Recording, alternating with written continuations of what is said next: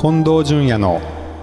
アンノウンラジオはいじゃあ今日は近藤淳さんにゲストに来ていただきましたこんにちはこんにちは。はいえっ、ー、とアンノウンにますたまに数ヶ月に1回ぐらいこう来てくださっている印象ではい。普段は新潟にいらっしゃるはい。んですよねはい。っていう近藤淳さんですよろしくお願いしますははいい。はいあのーちょっと私の名前が近藤淳也であの、近藤淳です。近藤淳さんなんで、もうほぼ同じっていうことで、 もうそれだけで勝手に僕はあ の、親近感を感じているんですけど、最後まで呼ばないとどっちかわかんないですもんね。。そうですすよね。うんはい。で、僕よくあの、ネットだと J 近藤っていうあ ID というか、はい。ユーザー名を使う使うことが多いんで、もう J 近藤にしちゃったら全く同じっていう全く同じ ですね。ことで、もう J 近藤、もう一人の J 近藤って思ってうん。いるんですけども、 はい。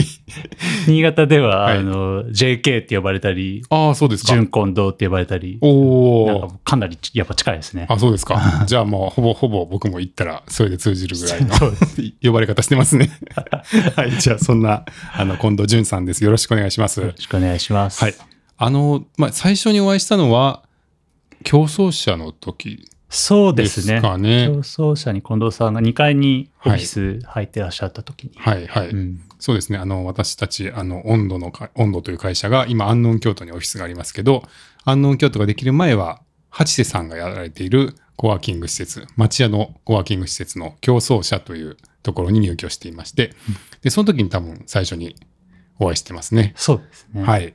まあ、そんな近藤淳さんですけど、じゃあ軽い自己紹介をお願いしてもいいですかはい。えーっと、名前は近藤淳です。えーっと、淳の淳は、あの、潤うっていう方の淳ですはい。ね。はい。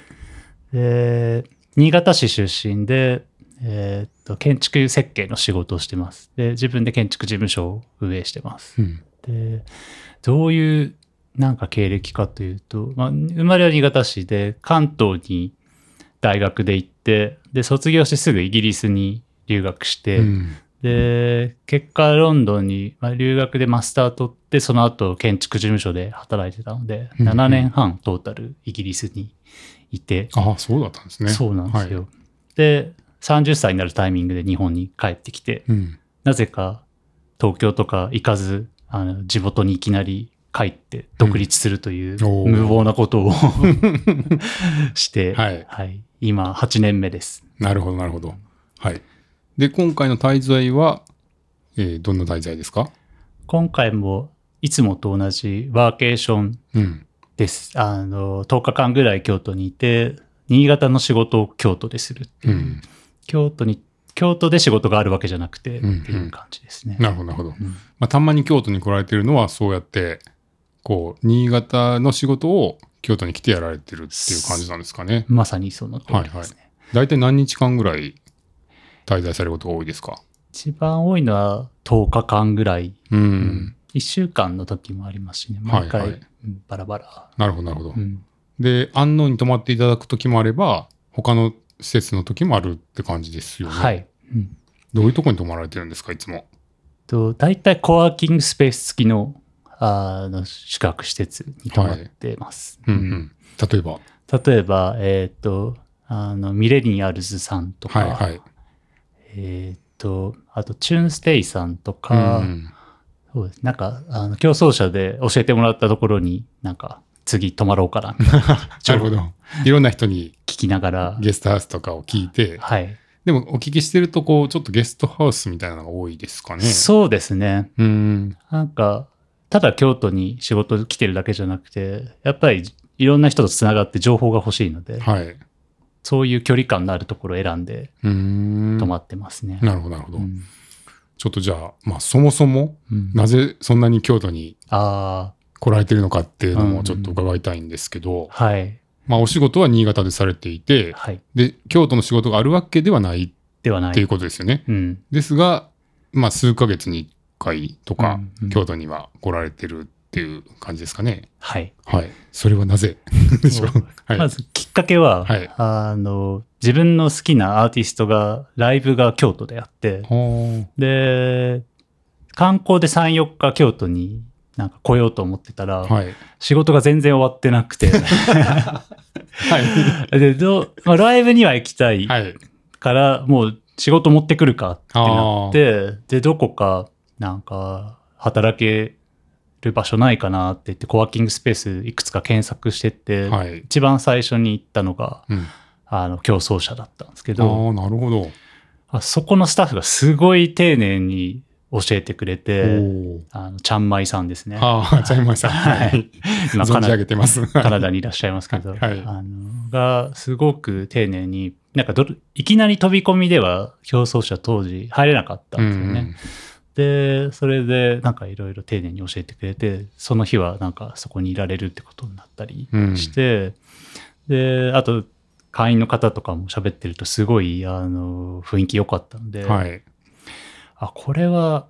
もしかしたら面白いかもなとなんかあのたまに京都に来て仕事しながら京都に滞在するの面白いかもなってその時なるほど。ではあ、はまだワーケーションって言葉もなかったんですけあ、ど、はいはい。で2000、 2019年19年とかですかそうです、あねあ、なるほど。うんであと競争者の人たちもそんなに京都好きなら来たらいいじゃんたまにって言ってくれ て、まあなんかそういう感じの人多いですもん多いでね。すねあそこもね。うんはい。それが京都来始めたきっかけで、はい。で、まあ、競争者なんか面接で、あの、ドロップインでも面接があるじゃないですか。はい、そうですよね。で、なんかその面接受けるために次は2ヶ月後に来て、うん。で、今度はその、会員の契約書を書くために、そのまた2ヶ月後に来てみたいな感じで、一 個一個がこ う、一個一ステップが進んでいったんですね。そうなんですよ。はい。それで、なんかそれが多分ペースになってったんでしょうね、京都に来る。そうか、じゃあ、こう、たまに新潟を離れてワーケーションしたいなみたいなモチベーションがあったわけじゃなくて、その行きたいコンサートうん。のに行くために仕事を持ってこざるを得なかったみたいなのがもともとの発端なんですかそうなんですよ。あ、そうなんですそうね。。そうですか。なんか、はい。まあ、京都は大学生の時から来てってあの好きだったっていうのはもちろんあるんですけど、はいいい本当に些細なきっかけ、へえうん。でもその、まあ言ったら一回いや来てみて、うんまあ、競争者で仕事持ってきてやっうたんだけで、次からも来ようっていうほどそんなに体験が良かったっていうあことなあんですね。うん、あと他にも、はい。えーっとあの京都に来る前は東京に結構頻繁に行ってて、はい。月1ぐらいで友達に会いに行って、うん美術館巡りとかしてたんですけど、はい。なんか京都に来るときに、あの新潟管区がむちゃくちゃ安いってことを気づいてしあまあっー、て、飛行機がですか。ピーチ航空使うと、まあやまあ安いとすごいもう1000円以下とかもあるんですけど、ええあ、そうですかデ。フォルトでまあ3000円とか5000円とかなんですよ。ええで、き東京行くより安いってことに気づいてしまって、はい。で、それもあって、東京に通うのから京都に通うのにシフトしたっていうどっかには通 通いたいっていう感じなんですか、それは。ね。特にその、などこでもいい、よかったっていう。どこで、あの、一番の理由はやっぱり、はい。あの自分のアンテナをこう研ぎ澄ませたいというか、うんあの新潟市はどうしても情報のなんか更新のスピードが遅いので、うん。まあ東京とかやっぱ都市圏に行くと常に新しい発見がお店入ってあこういうのが流行ってんだとかやっうぱんセンスがすごいいいので、うんうんそれをなんかこう自分の感覚アップデートするためにやっぱそれは必要だなと思って。ああ、なるほど。でもそれで言うと、やっぱりね、東京は最先端と言いますか、うんまあ、ね、人も多いし、うんお店も多いですからう、んうんで、まあ、早いっていうところもあるかなと思うんですけど、うんそこは未練はなかったんですか、なんかあの一周したなって感じははあしててはい。でその時に結構思ってたのが、うん。あのなんかニューヨークとかロンドンの2番煎じ的なあスタイルのお店結構あるなっていうのを気づなんか思ってたんですよあ。。はい。なんかどっかオリジナリティがそこまで高くないというかすごいセンスはいいんですけど、うん。で京都来てみたらもうオリジナリティの宝庫みたいな感じ、 まあ、そりゃね、もともとはね、都で日本の建築っていうものがありますからね。 そうもうベースが違うんですよねそもそもそもなるほど。はいはい。それで、あこっちならまだまだ、あの、違う情報を得られるなっていうはので、あ。はい。うん、それ、それ結構大きいですね。あそうなんですかうんでもそうは言ってもその新しいものっていう意味でもうんオリジナリティがあるんですか京都っていうのは。まだ、そこまで、あの、うん、オリジナリティ、い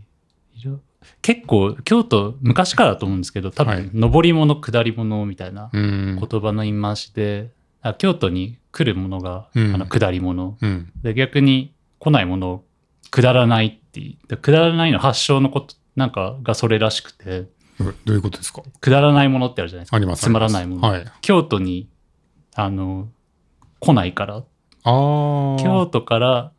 ん京そうですね京都からどっちだろうあれ方向がどっちなんだって どっちかとにかく伝播しないっていうのがくだらないっていうことなんですか。で京へえなんかいいものじゃないものくだらないものっていうのは京都基準になんかそのし物が入ってくる出るから来てるらしくてあそうなんですね。うんへえだから京都やっぱり全国からいいものが入ってきてるっていううんうん。のは印象でありますねうん当然新潟のおあものも扱ってるお店ありますし、はいはい。でそういういいものをなんか京都らしさっていうなんか和風モダンのベースでなんか昇華させてる感じうがんすっごい品もいいしセンスもいいなってへえ。感じるんですよね。ああそうなんですね。うん、なるほど。じゃあまあ東京へ通うのをやめてやめて。京都にシフトしたけども、まあ、そこは特にうんあのインスピレーションというか、うんのところでもそんなにこう支障がないというか、うんまあむむしろ刺激を受けてますね。 ああそうですあか。じゃあ来られてる時は割とそういったいろんなお店とか、うん建物回ったりされてるんですか、うん結構あの朝と夕方に散歩するんですけど、はい。それはもう競争者が朝10時に始まっ て5時に終わるっていう、はい。 それ以外の時間を、はいあの普段通ってない道とかわざとあー遠回りして通ったりとかなるほど、なるほど。なんか図書館みたいですね。そうですね開館時間が短いので、うんうん前後で 散歩していますみたいな。そうはい。そうやってあの情報収集してますね。へえ。なるほど、なるほど。うんはい。うん、人のつながりとかも結構できてる感じですかそうですね、うん。やっぱり初期に来たての時に会ってたメンバーは今は競争者にいなくても、うんうんあの連絡取り合って、はい。あのご飯食べに行ったりはい、はい。してますね。あ、そうですか。今もつながっていて。今もつながってへてえ。多分僕が知ってる方も何人もいらっしゃると思うんですけど、皆さんお元気ですかはい、あの皆さん元気でやってま した。今回も会わ会われました。あ会いました。あ、そうですか。はい、元気にやってました。元気にやってました。はい、あ、そうですか。明日も会います。明日もあるんですか、はいああ、じゃあちょっとよろしく言っててください。わかりました。 あのなんなら僕もありたい気持ちですけどう。んへえ。そこは仲いいですよね。そうですね。うん。アンノーン出来たての時も結構一緒に来たりしてましたね。そうですよね。ううんんうんそして、アンノーンも、まあ、投資家会員にもなっていただいてますよね、うんうん近藤さん。はい。そこはどういうきっかけだったんでしょうか。それも本当競争者きっかけで、はい。競争者なんでこんな自分が気に入ってるかっていうと、はいランチタイムにみんなでご飯食べうん。たり、あと結構入れ入れ替わり玄関出るタイミングでスタッフの人と「あここ今からここに行くんです」みたいなうんうん話するんですけど、はい。あのそのタイミングでたまたまアンノーンと話をしてるあのライターの方がいて、はい。で「えそれ何ですか自分も行きたいです」ってへ言ーって話しかけて、っはい。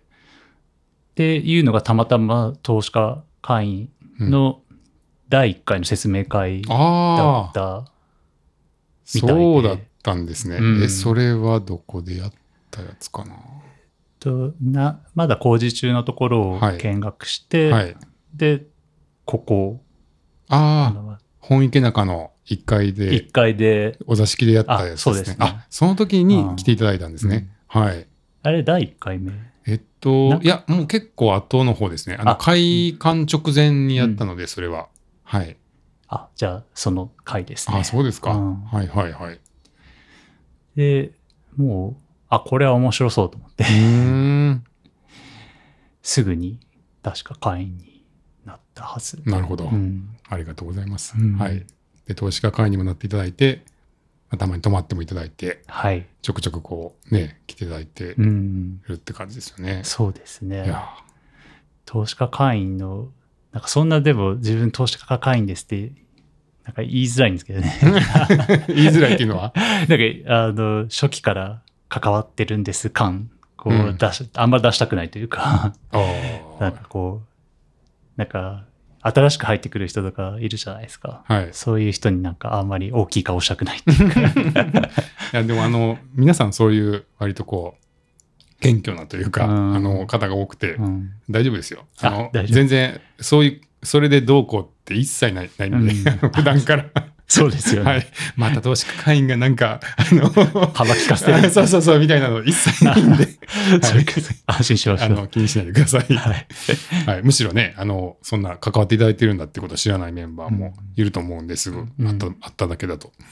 あの、はい、そうやって言っていただいたらみんな喜ぶと思いますんで、うんはい、うんもっと幅利かせていただいて、わかりました。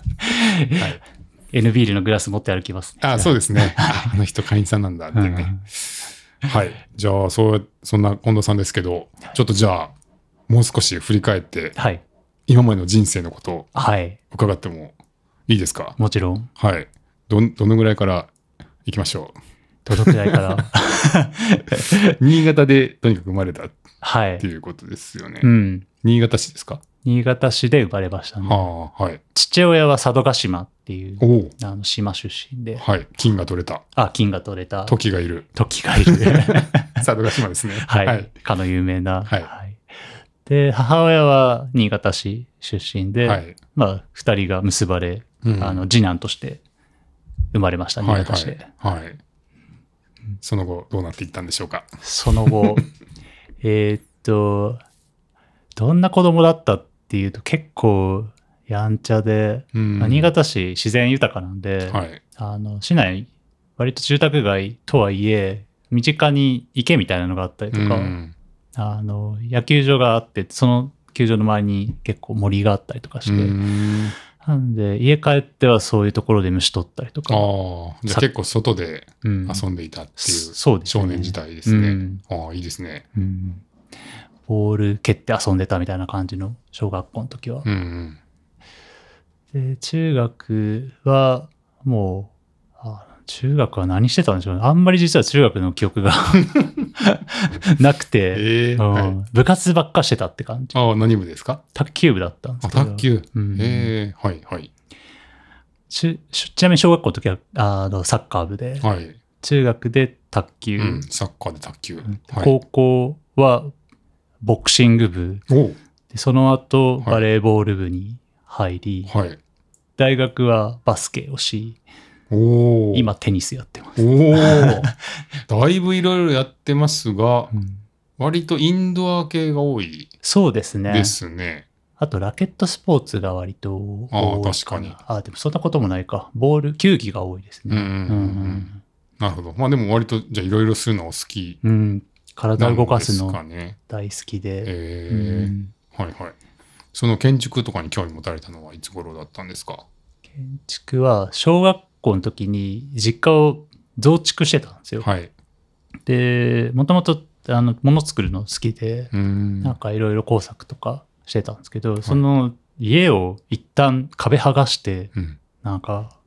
新しく構造を作ってくっつけるのをすっごい興味を持って見てたんですよ。な何年生で小4とか小5く小らい。 4で。うんで面白いなと思って、はいはいこんまあな感じで、うううんんん。家ってできるんだっていうのにへすっごい興味持ってでその時は、うんえ。はい。もともとあった家の壁を取って、うん増築でこうくっつけたら家が大きくなるみたいな様子が面白かったっていう。面白かった。はいはい。豪快ですよねもうクレーンで資材つって、うんうん。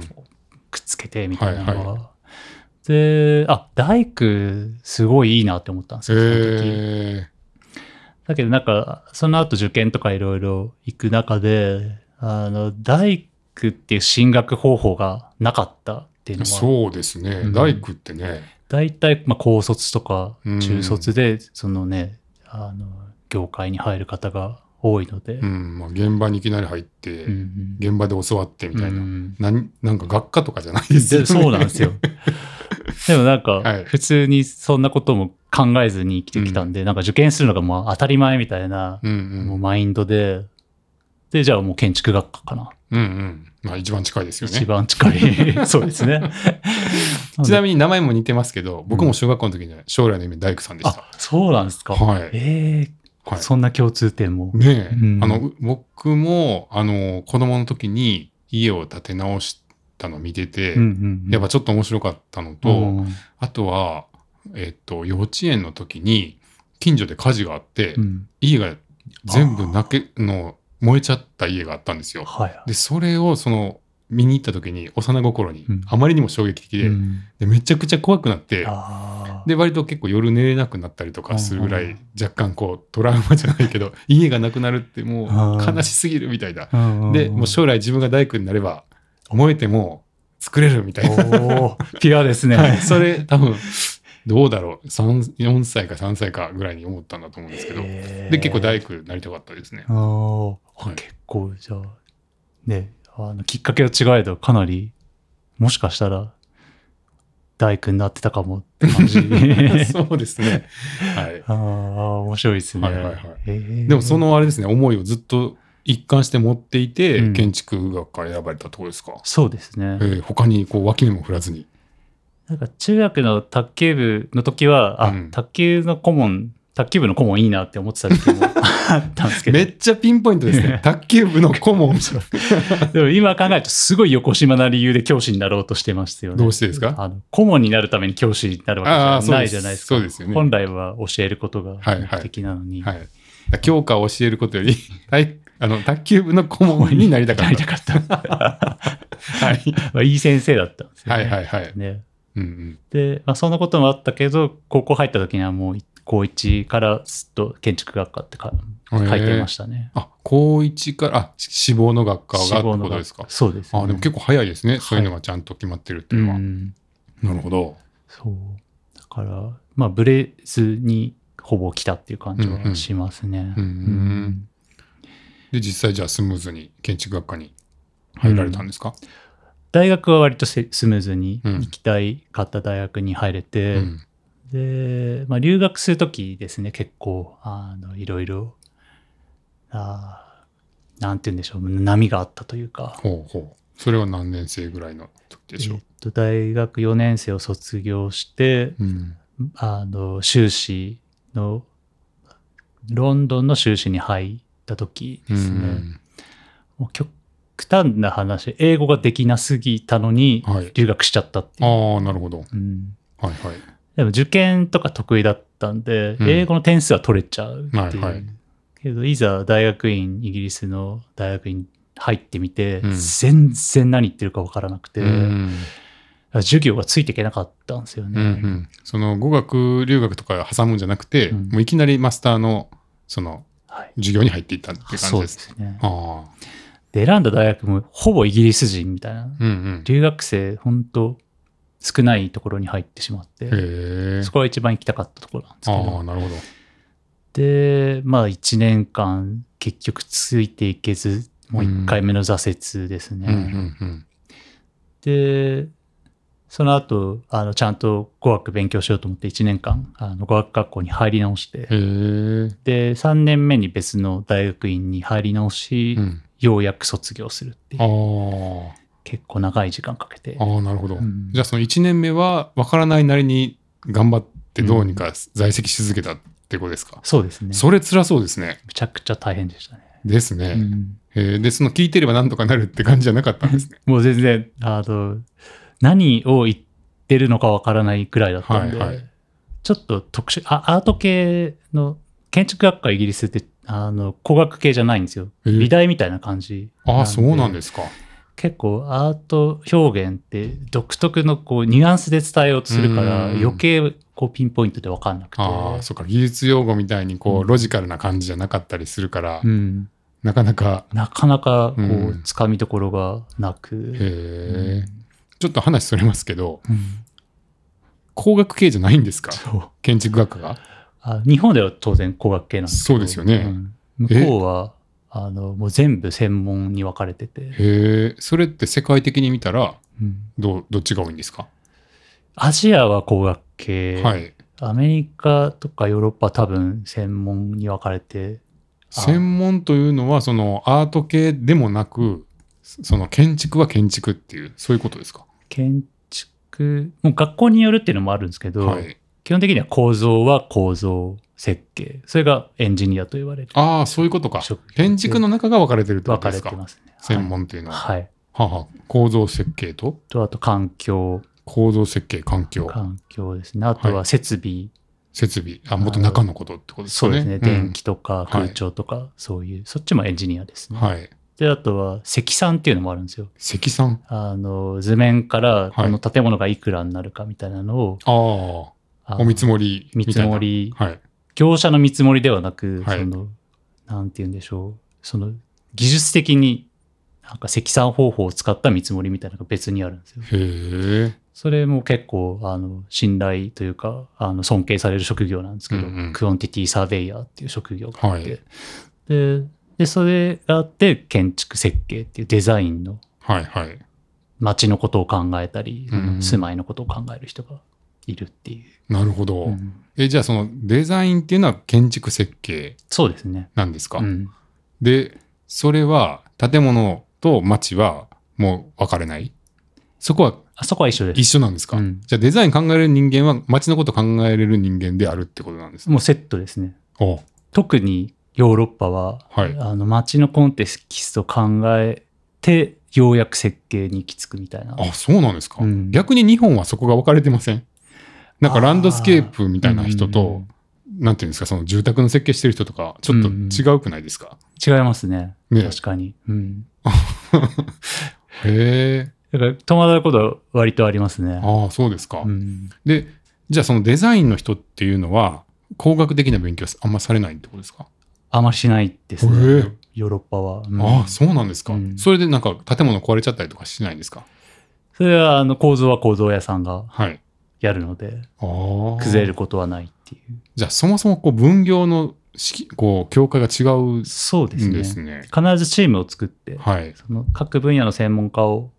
あ呼んできて、設計のチームで動くみたいな。ええうん初めて知った。あ、そう。全然違いませんそれ。全然違います、ね。違いすぎてびっくりなんですけど。 そうですね。 なんでそんなことになってるんですかなんででしょうね。エンジニアっていう感覚が多分建築家には、なんかもう別のジャンルみたいなへ感じなんでしょうね。え。あ、そうなんですうね。ん。へえそれでその、その中で近藤さんは、うん。なんて言うんだれですか近藤さん。淳さん あ。淳さんでいきましょう純か。あ、そうですね。はい純也さん。はい。淳淳さん淳さんと淳也さんでいきますが。 はい。今更ですけど。今更ですけど。じゃあ、淳さんは、その、どの分野が専門だったんですか最初は、あの、せあの建築の、うんあのデザインの方ですね。はい。で、その、語学留学校に入り直して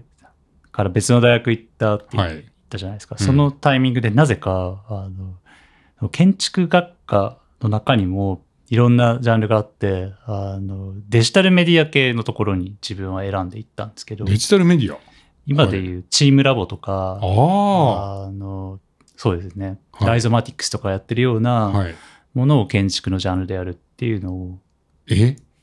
それがまた一つのジャンルとしてあるんあでるすんかですかあるんですよ、そそれはもう、なんというか、普通の一般の人がう。家を作るときに必要なものではないですよね。別ジャンルですね。ですよね。うんなんかちょっとこう、アート的なアートよりです時ね。に必要なものっていうことですか、うんそれが専門。うんへえ。で、そこに入ったらすごいハマったんですよ。おうもう、あの、結構、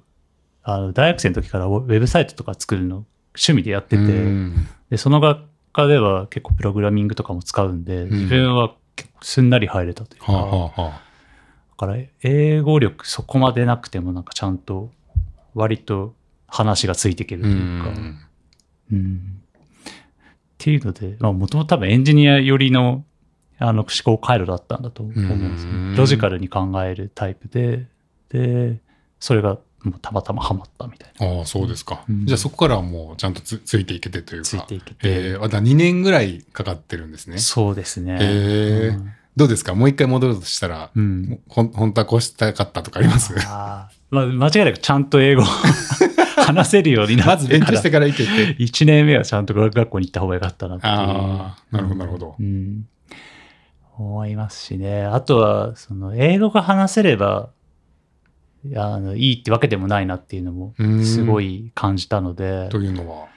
あの例えば英語すごい得意、うん他に専門分野がない人って、うんうん。イギリスで就職することはすごい難しいあけど英語そこそこででも専門性が高い職業とか、うんあの知識経験ある人はそれだけでも就職できちゃうんあ、でなるほどね。まあ、それは普通に考えたらそうですよね。そうですね喋るけどできひん人と、できるけどちょっと喋るのが苦手な人と、どっちが仕事できるのって言ったら、それは仕事ができる人の方がいいですよね。 はいしかもあの英語喋るだけだったらイギリス人うん うんでいいじゃんってなるじそゃうないそうですよね。喋れるだけならね。そうそうまあ、それはそうですね。うんはい。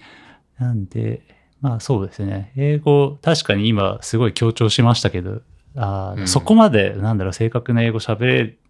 る必要はなくて、うんあのちゃんと、なんとなく相手が言ってること分かって、なんとなく自分の言いたいこと伝えられれば、うん文法ぐちゃぐちゃでも、うん何の問題もないなっ ていう。ほら、急に優先度下げてきましたけど。 そうですね。下げとかないと、やっぱり、あの 何ですかみんなに言ってほしいってことですかあ、あ言ってほしいですね。言ってほしい。うえんーまあ、総じて言ってよかったってことだなんですね。間違いないですあねあ。それはどどうしてですかやっぱ強みになりますね、日本に帰ってきた時の。うんうん。誰も持ってないとは言わないですけどやっぱりあの自分だけしか持ってない特にあの地地方に行くと、うんうんあのそういう経験してる人少ないので、はい。かなりそのその経験とかからあの仕事を、まあ、信頼してもらって、うんうあのん頼んでもらえたりするので、うん行くだけでもなんか一つ違ったあの強みを持てるっていうのはまあそうですね。誰でもその留学して、まあ修士号取って帰ってくるわけじゃないんで、んまあどんな分野でもそれは、まあ一個ね、大きな強みにはなると思いますけど、うんまあじゃあ、まあ言ってよかったですね。でよかったです ね。夏涼しいですしね。あ夏涼しい。あそこです か。まあ確かにね、ちょっと夏の暑さに関してはもう今年ちょっと、すごいです生きね。生きしてますけど。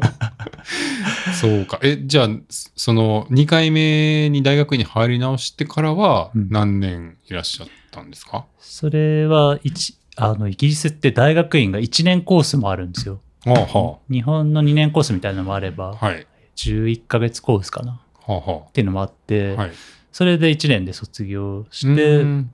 で、まあその年、ちょうどリーマンショック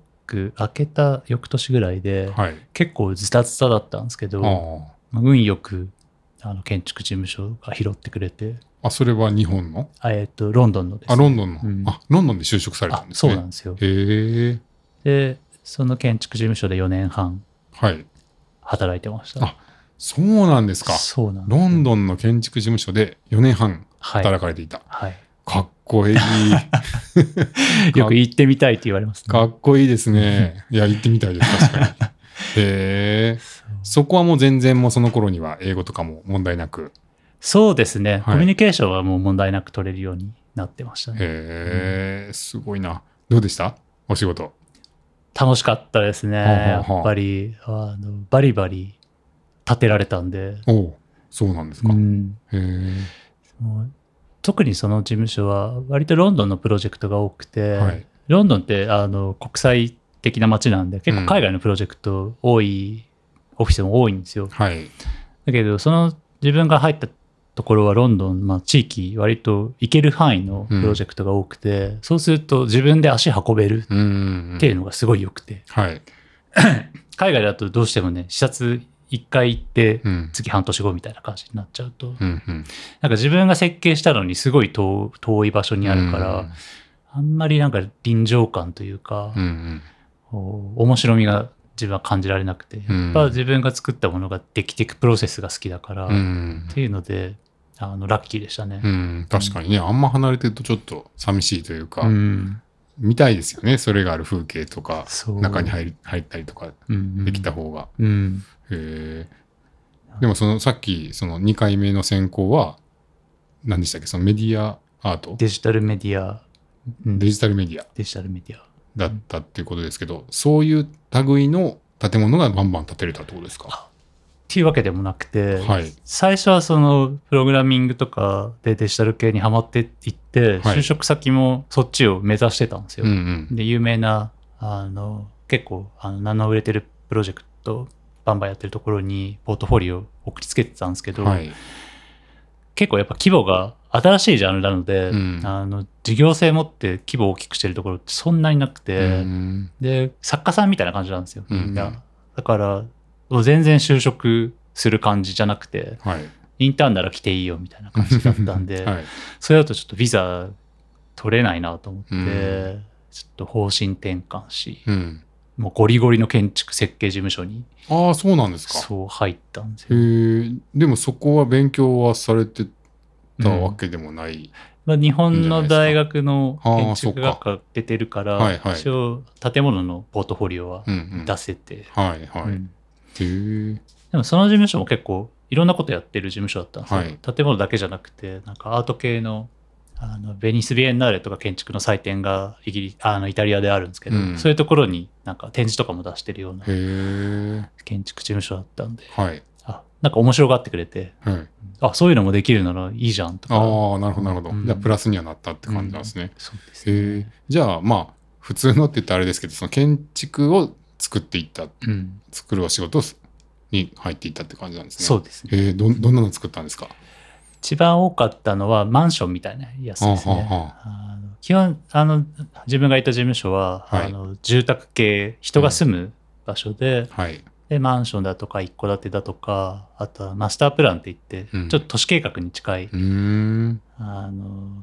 なんだろう団地くらいの規模のところを、うん。あの町割り作り直すみたいなほう。再生のプロジェクトとか、はい団地再生プロジェクトみたいなのをやったりとかへえ。してました。いや、楽し そう。いや、僕ね、あの、建築すごい憧れがあるんですよ。あの、はい。まあ、さっきも言ったけど、大工になりたかったっていうのもありますけど、やっぱ好きであー、うんで、多分、まあ、ウェブサイト作るのも、ちょっと近いとこあるじゃないですか。うんうん特にこう、サービスの設計って、こう、人がどういうふうに入ってきて、うんどういうふうに過ごすかみたいなところとうんか、結構近いと思うんで、うんまあ、まあ、自分も多分好きなんですけど、うんうんすごい興味があって、あー はい。動線のデザインとかまさになんかね、そう感ですよね覚近いですよね。ですよねうんなので、はい、興味あるんですけど、うんうんうんそうどうですかその、じゅんさんオリジナルっていうのもあったんですかオリジナル、えーっと、まあ基本、あの、ボスというか、はい。その名前のついてる建築事務所だったんで、その人のデザインでは出るんですけど、うん。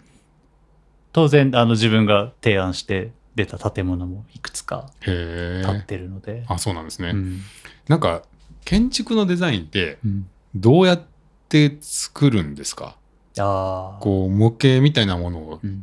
うんおもむろにこう組み組み始めるのか、うん絵を描くのか、うんコンピューターで図面引き始めるのか、うんどどうやって最初その元になるデザインうをん考えるんですか、もちろん最初は二次元ですね。あおーのスケッチから当然始まって、うんうん、でそこから日本の建築事務所は割と模型を作るパターンが多いと思いますね、結構アナログな世界ででへイえ。ギリスの建築事務所は一切模型作んないんですよお逆にあ、そうなんですか、うんえ、全部、どの段階でもえーどの段階でもあどの段階でも模型を作らないんですか市の事務所は特にえー、全部 3D えーあ、そうなんですね。あじゃああれ全然必須じゃないんだ。模型作れる技術は必須じゃない必須なんだ。いや、どんな建築学科とか、その建築事務所とか行っても模型置いてあるじゃないですか。うんはい日本だったら。うだかんら僕はもうあれは、もうななくてはならないものあっていーうかもうあ、あれを作ってこそ建築家みたいな感じなんだと思ってました。あれはコミュニケーションツールですねもう完全にあのクライアントへーとの,、あのこういうのができますよって言っては覗いたりとかするはいたはいはめい。のやつで、うんうん、それを十分あの 3D でああのー賄えるので。あ、そうなんですか。うんじゃあそのお客さんというかまあクライアントがイメージが湧きやすいように立体でつけ作って、うんこんな感じでできますよっていうかこんなんでどうですかみたいなうんためにやってる、うんえでもその作ってる人がそれを見てこうイメージが膨らんだりとかっていうこともあるんじゃないんですか、あもちろんそうですね。はあはあはあの 3D でチェックすると、うんあの何がいいって、まあ、一番のメリットはあの不整合がない不整合っていうのはあ例えば、うん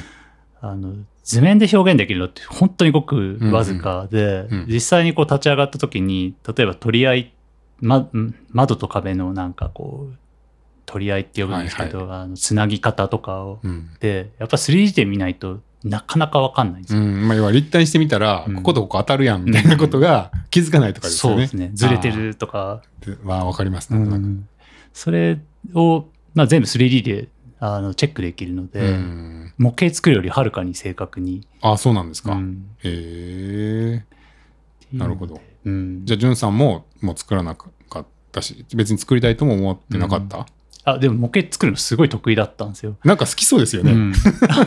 なんか勝手に、その、ね、もの作るの好きだったっておっしゃってたし。一回なんかこう事務所で作ってって言って、はいあのとあるプロジェクトで作ったことあるんですけど、うんむっちゃ感動してましたみんな。あ、みんながあ、日本人やっぱり模型作るのうまいね って器用だねっていう感じで。 あやっぱ日本人うまいんですうかまいです、世界的にもうんへえ。なるほど。いや、なんかちょっと僕はまた余談になりますけど、うん去年、まあ去年正、正月にうんあの家を作って住み始めたんですよ。はい。で、それがちょっと建築家さんと作らし作ってもらったんで、うん最初模型を作ってくださって、うんで、それ見てるの結構好きで、ああ、いいですよね。はい。うんで、まあ、実際それをこう家に置い、あの、もらえたんで、うんそれをこう日々見ながら、なんかこう、なんていうの窓からちょっとこう覗き込んで部屋の中にいる気持ちになってうんこう脳内でこうあっち行ってこっち行ってみたいな感じでうんうんこうちょっと過ごしてみるっていうかやってるとうん、あこれこっちじゃなくて反対向きの方がいいなとかってあー気づき始めてうんで実際それで一箇所全く反対向きにおーしたところがあってうんでもそれはしてよかったなって今でも思ってるんでうんうんうん結構その模型のおかげでなんか あの過ごしやすいか空間が作れたなってなるほど。思ってたりはするんですけあーど。それをきっとそのイギリスの設計の仕方で言うと、うんもうカメラを 3D の中にセットしてあー実際に全ての方向から家あの部屋の中を見てみて、あこっちの方がいいなこっちの方があーいいなそっみかたいなのを永遠に繰り返すっていうまあそっちの方がさらにいろんな角度で自由に動き回れてみたいなのがあるんですかね。全然そこ差はないですか模型じゃなく模型じゃなくても別うにんその実感が伴わないとかはなくて、うんむしろいいいいって感じですかね。どっちがいいかは正直答えはないとは思うんですよ。はい。なんかあの模型作れない人って多分大工に向いてないと思う。こうあー 3D をなんかこう厚みのあるものをこう組んでいく感覚がないと、うん。なかなか難しいとは思うんですけど、うんうん 3D は 3D のそのなんだろう点にとなんかこう模型では絶対にできないような表現とかあるじゃないですか、うんうんうん局面とかああ。そういうのがとやっぱできちゃうんで、うん。うん、どっちがいいとかないと思うんですよね。なるほどねっちがその人の設計の仕方に合ってるかみたいなの。うーん。そっか。うんで、じゃあまあ、スケッチから、次はもうその 3D そうですをね。作って、えっと次はボリュームスタディって言って、はい。えっと実際にあの土地の中にどうやってあー建物のなんかあのマスをうん。配置するかをうんうん。やる、それがそれやるときにやっぱり街並みとかうん。を意識するんで、うん。周辺のやっぱお大きく模型作って、うん。今模型作るって言い ましたけどあの 3D 上で全部こうバーってはいはい立ち上げて、であの庭の配置とか、うんあとはあのどっちが2階建てがいいかとか1階建てがいいかみたいな、うん。あのボリュームの噛み方みたいなのをこういろいろへえ。あ試すっていうなるほど。じゃあその 3D 作るときはその建てる建物だけじゃなくて、うん周辺の街並みも作はい作るってことですか。ははいあ。でその街並みとのまあ釣り合ってるかっていうのは、そそれはどういう観点で評価するんですかそれはこう、うん感覚的なものですかそれとも基準みたいなのがあるんですかえーっと基準はいくつかありますね、うん。例えばあのボリューム感さっきからボリュームボリューム言ってますけど、うん。あのあまりにも突然高い建物が街の中にドンってあるとうん。景観壊しますし、はい。からえー壁面揃えたりとか、うん。あの隣の建物と一緒に並んでるように揃えてあの表あの表面決めるうん。表側決めるのとかあとは高さ方向も隣の家の例えば屋根のラインに揃えるとか、うんそうやって結構なじませるみたいな感覚ですね。なるほど。うんそれってこう条例とかで決まってるんですかそれとも自主的にやること自主的にやることえだと思いますあ。そうなんですか、うん自主的にやるのにみんなそれ守ってるんですかまあ持ってますね。えええでもそれってね例えば日本だったら、ういんやそそんなんよりももっとでかくしてとかってああ接種接種さんが言いそうなもんですけどあー全然ありありますね。でしあょーそれは言わないんですか向こうの人はこの人は、なんか、あの、い結構、確認申請の審査厳しいっていうのもあっあて、ーうんなんか、あの単純に何でも法律守ってれば作っていいっていうのじゃないんですよ、イギリスって。へーあの場所によってはできるんですけど、うんうんあの住宅街とか300年とかずっとそのまま同じ街並みだったりするんで、うん結構あのどういう素材使ってるかとか、うんその建物の規模は適切かみたいなのを全部チェックされるへっーていうのでそれがちゃんと考えられてないやつはそもそも建てられないみたいな。あーあじゃあ明確なルールはなくても、うん結局変なの出したらダメって言われるってことですか弾かれまあすね、そうなんですね、あうんじゃあ結局はルルールルルールっていうかまあ明文化されてないけどうん制限制約はあるってことですねそうですね。あーでそれがまあちゃんと馴染んでるかってういう、んへえそこもねなんかそうルールがないってうんとそんな感じで、はいあの思想なんですよその建築家がちゃんと考えて作ってるかどうかをチェックするみたいなえ感じの感覚ですね。そうなんですかうんどうですか日本とだいぶ違いませんそれ、違いますね。ね、日本もなんかあの街並み条例とか言って、あー京都だったらね、うんなんか日差し何センチつけろみたいなのあるじゃないですかはい。とにかく何でもいいから日差しさえくっついてればいいみたいなうん確か結に局。あ一時い期。や、いや、今でも、ああの、一時期そのコンクリートの、うんあの、例えば、新しいホテルが建ちますって言って、で、ちょんって日差し2個、あの、1階と2階に日差しがついてなきゃダメだから、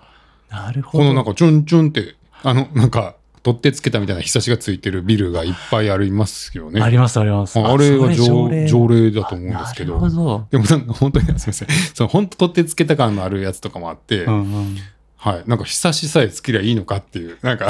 笑っちゃいますよね。 そうそうビルの上にちょこんと顔そういう話だったっけみたいなのは、うんまあ、ななんか滑稽なんですよ。うんなんか日本的というかアジア的ですよそね。うですよそういね。うでもまあ、でも逆にそういう建築家が本当に考えたのかを審査しますってなったら、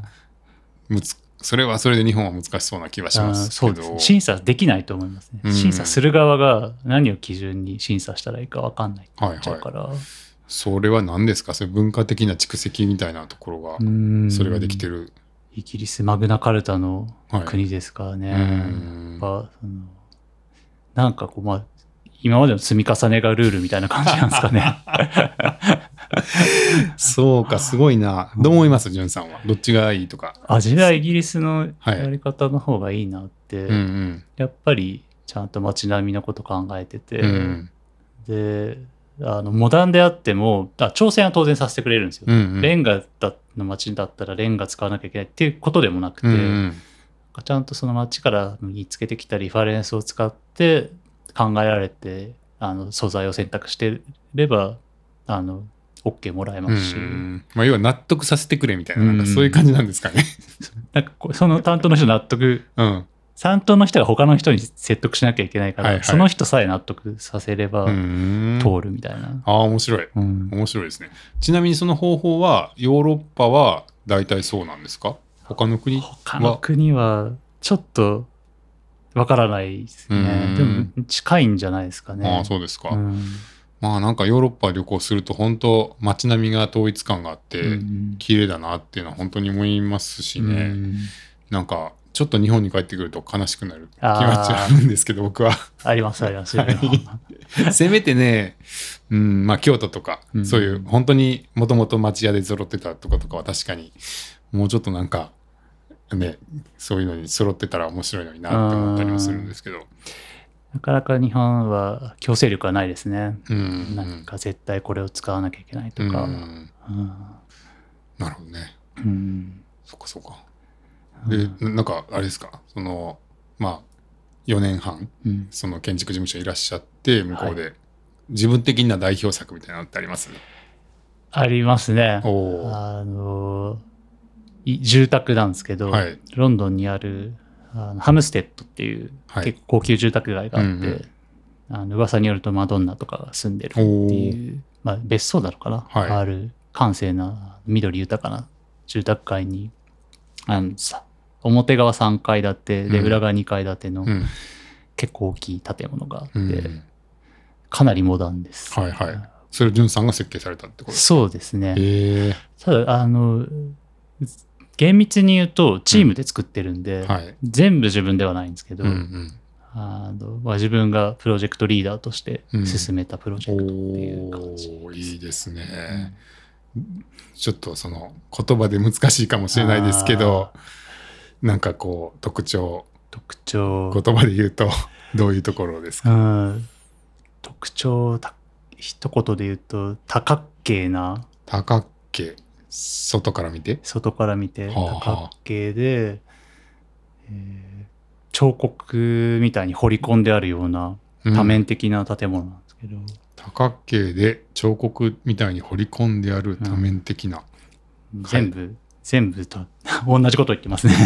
じゃあその壁とか屋根とかじゃなくて、うんこうそう壁のようで屋根のようで、はいはいはい。もみたいうないろんな角度の面がこうこう建物の周りにある。そうですねって感じなんですかそれが噛み合わさってボリュームになってるみたいなほう面白い。で一つの面は窓になってたり、はい一つの面は掘り込んであってエントランスポーチになってたりとかああそうかへこみもあるんだへ。こみもありますなるほどなるほど。へえ。でそれはなんか結構いろんな街並みとか、うん。裏側のあの庭のラインとかで掘り込まれてって本当に彫刻みたいにして設計してるんですよどなういうことですか。えーっと敷地全体にボンって建てるんじゃなくて、うんうんあの例えば隣の家のラインにうんファサードを揃えるうんうん。隣のマンションのう裏のあの建物の裏のラインに揃えるとかああなるほど。自然なんかこうすごく複雑なようで、はい。結構その周辺環境で、うんここは庭だよねとか、うっんうんて言って決まってったうーん。決まって残ったのがそのボリュームみたいな感じ、ああ、なるほど。あ、だから、その建物単独で好き勝手なしあの形を作りましたじゃなくて、うん周りの環境から引いたう線んをこう使っていくと、削られるのがこうですよね、うんみたいなものにあな,、まさなっにそてのるってことですか。はいああ、面白い面白い。うんへで結構その隣のうちとの関係も重視してて、え。はい。隣のうちの2階の窓にちゃんと光が差し込むようにおー4時間以上光差し込むようにこうなんかスパッと切って、はいあの屋根のラインとかもちゃんとその窓を基準に決めてたりとかへえうん面白い。そうパッと見はどういう感じですか何色 何色してて。なんかがでガガダラスっぽい感じなのか、土っぽい感じなのか、あーどういう色してる素材は。はい銅板が貼ってあります、あ、銅板。 またユニークですね。そううん。あの銅板赤茶色なんで、うんうん隣のあのレンガの赤いレンガとう結構ん。相性が良くて、はい。で見た目の形の特徴なんだろうなザクみたいな感じですかねザクあーガンダムの。ガあンダムのあー、あーまあ多面的です多面ね、的なあれは。うんああでもなるほど本当あの顔がポンって なんかあるよあ、ね丸、じゃあ、で、全体的にはちょっと丸っこ い丸まあ半ザクの顔半分に切ってポンって置いたみたいな感じです か、ね、もう説明になってないでかいテントみたいない感じですかやーでかいテントでもこういろんな角度でうん。彫り込まれてるんで、あーなんて表現したらいいんだろうこれはぜひ後で、 後で写真を画像いただいてそうですねあの、ポッドキャストのところにはちょっと、これこれですって写真を置かないと、もう 全くそうそう。そうですね人によって全然違うものを想像してそうなんで、はい、つけましょうかね。 いいですねそういう想像が合ってるこの説明がちゃんと ね、 どれぐらいこう聞いて想像したものと近いかって、ちょうんっと答え合わせをね、してほしいでできすたねら面白いです けど。全然違うじゃんってなるでしょうねへえ、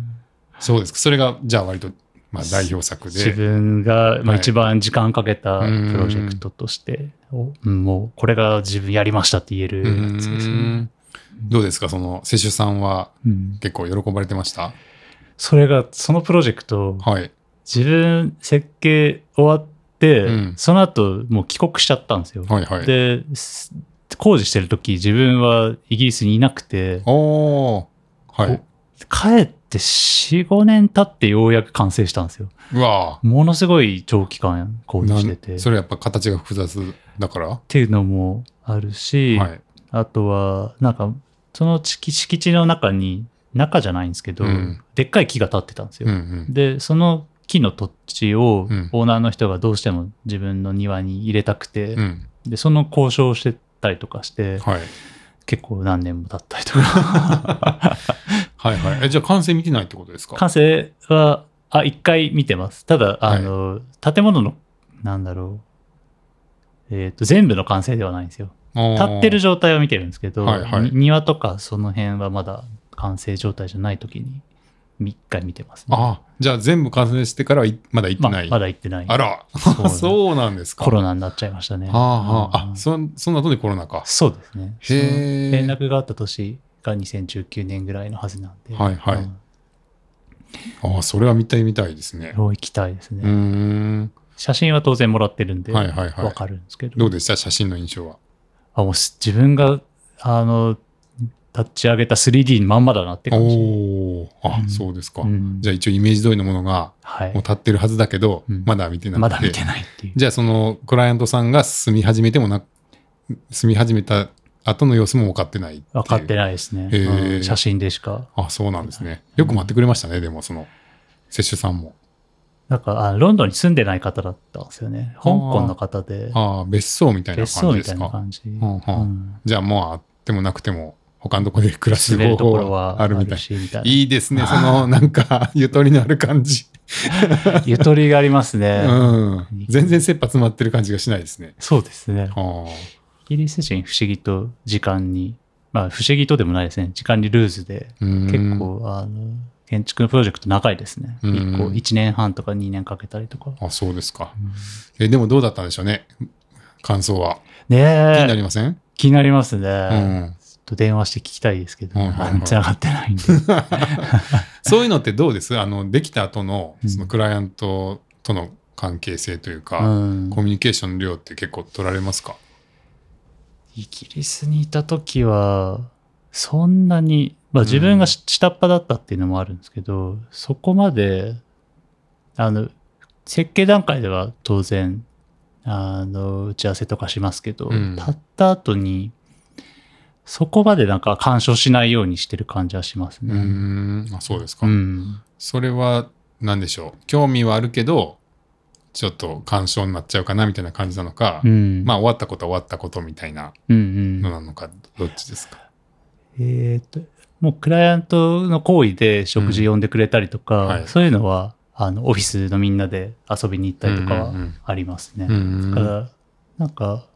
結構友達みたいな感覚のクライアントもいれば、うんうんうん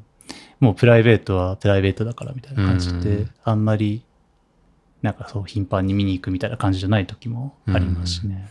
その例えば食事に呼んでくれる時とかは、うん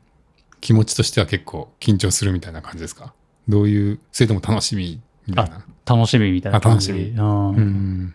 そうですね。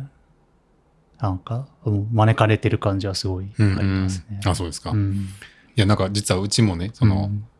まあ、自宅を設計してもらっては出い来上がって、で住み始めて、うんで最初やっぱ手直しがちょこちょこあって、うんはいあここもうちょっとこうしてくださいとかやっぱ住んでみて気づくみたいなのが、うんしばらくあると思うから言ってもらったらいいですよって、うんまあ、工務店の方も言ってくださって、はい。でこうちょこちょこ来てもらって1ヶ月ぐらいしてようやくなんかそういうのも出なくなっうんて、落ち着いてうん、でその時にあのぜひ皆さんであのああ、食事に来てくださいって言ってあー自宅で話して。うんうん喋らせてもらってすごいまあもう本当に快適でん僕はめちゃくちゃ気に入ってるんですけど、うんなのであのお礼も兼ねて食事したんですけどああいやーなんか気に僕がもし設計者だったらすごく気になるだろうなと思って、はああ、そうですよね。い、あれこう一応だってその住んでる人のことを想像して作るわけじゃないですか、はいこの時はきっとこうがいいだろううん。でそれの答え合わせじゃないですけどうん本当にその通りに感じてくれたのかとか気になあるあ、、気になりますね。じゃないかなと思って確かに。うん、確かに。まさにですね。ああやっぱそうですかあでやっぱさっきちょっとそのウェブサイトの設計とうん建築が似てるって話をしたんですけあど、はい。逆に全然違うところっていうのはそのウェブサイトはうんその人が使い始めてからが本番っああ、運用っていうところが。そうなんですあよーなんですよね多分建物ってそんなにこうもう住み始めたらうん大きな変更ってできないと思うんですけど、うんまあそこからが改築増築のはじ歴史の始まりみたいな。ああ、そうですよね。 はい、ーあの、まあ新しい機能とかもどんどんつけていくし、うん実際使ってもらったらここは使いにくいとかうん迷う人がいるみたいなことがどんどん分かってくるんで、うんまあ、そこをいかにこう早く皆さんがつ迷わず使えるように直して,、うん直していくかっていうかあたよより良いものにしていくかみたいなうんプロセスが始まって、はい。どっちかっていうとそっちの方が長いんですよ、ずっと。ああ、そうですよね。はい。やっぱりいきなりわかんないところをうん。データ取って取って、うんうんうん。より良くしていくみたいなね。そうなんですよなので、なんかそういうところの感覚があるんうで、ん。なんでしょう、その、まあ、実はアンノーンが、うん。あの、アンノーンはそのエキスポさんっていうところをあの設計していただいて、はい。で、1年ぐらいですかね、あの、やって、まあ、いろいろフィードバックしたいことも出てきて、うん まあ、それはあのちょっとここがこうだったらよかったな、みたいな、 若干、そういうのもあったんですけど、うんまあ、そういうのも全部多分、こう、今後につながるんじゃないかなと思って、めっちゃまとめて、あでもうすごい長大なリストを作って、あの、一回お食事しませんかって言ってあ、めちゃくちゃ緊張しますね、 それは。はい。でもなんかそう思われたみたいで、その時は。うんで、なんかちょっとこう、なんていうの、いずいづらそうにっていうか、あのいや、怖いですよ、それは。あ本当ですかあそれ怖いですか怖いです、ね。何が違いますすそのさっきの楽しみっていうのと。ああ。商業施設だからですかその楽しみって言ってたのは、うん自分が多分担当じゃなかった物件にあーみんなで行ったなるほど。から、矢印がまっすぐ自分には来ないみたいな。 なんか、ああー、オフィス。スがこんなの作ってたんだっはい。て、体験会みたいな感じだったんうで、んうんあーそうですね。はい確かに。それ、もし自分が担当したら絶対ちょっとビビりながら、あ、そうです。あーあやっぱそういう感覚なんですね。なると思いますえねー。だから僕はそのウェブサイトを作ってる感覚があるんで、うんもうフィードバックこそ命なんですよ。ああ、なるほど。もう要は改善点をできるだけ早く正確に把握して、うんどれだけ早くよくできるかっていうもうその改善が仕事だと思ってるんで、うんなんていうんですかその情報なしになんか自分でこう適当に使っててあここ使いにくいなとか言って自分の気づきだけで直してたら、うんどんどんユーザーさんとのあこうあ、感覚とずれていくじゃないですか、はいだから本当のそのユーザーさんがどこで迷ってるか、うんうんあの困ってるかっていうことをどれだけちゃんと正確に把握するかみたいなことが命でなるほど。なんでもうそこが本当命なんで、うんうんもうきっとこれは有益情報に違うって思ってあリストをたっぷり作っーはいてはい。やったんですけど、確かにそうやって思われたみたいあでーまずそんなことする人いませんって言われ てああそうでしたかみたいな。それと同じ量の、うんなんかポジティブなフィードバックも上げてほしいですね。あーここが良かった。なるほどねここが良かったってなるうんうんうと、ん釣り合い取れると思う。はいはい、あもちろんありましたよ。あ、ありました。はい、あのそれはもちろんあの別にダメ出しがしたいわけじゃなくて、うんうん感謝も伝えながら、うん、こういうところ実はあの後からこうやって変えたんですとか、うんうんそれもなんかはい大事な情報かなうみたいなのを思ったでなんか、うんできて完成じゃなくて、使いながらね、そうやってあの住んでる方とかが、あうのん改善していくのが生きてる建築だと思うんで、うんうんうんそれはあの建築家ももうウェルカムだと。うん思いますねあそうなんですね、うんなるほどなるほど、うんうんうんはい まあでもそんなにこう悪い悪い辛い辛い感じにはななんかならなかったってことですかねあイギリスにいるときはそうですね。時は 時は、まあやっぱ、はいうん、日本に帰ってきて、うん、結構、うん、大変なことというか、はいあーやっ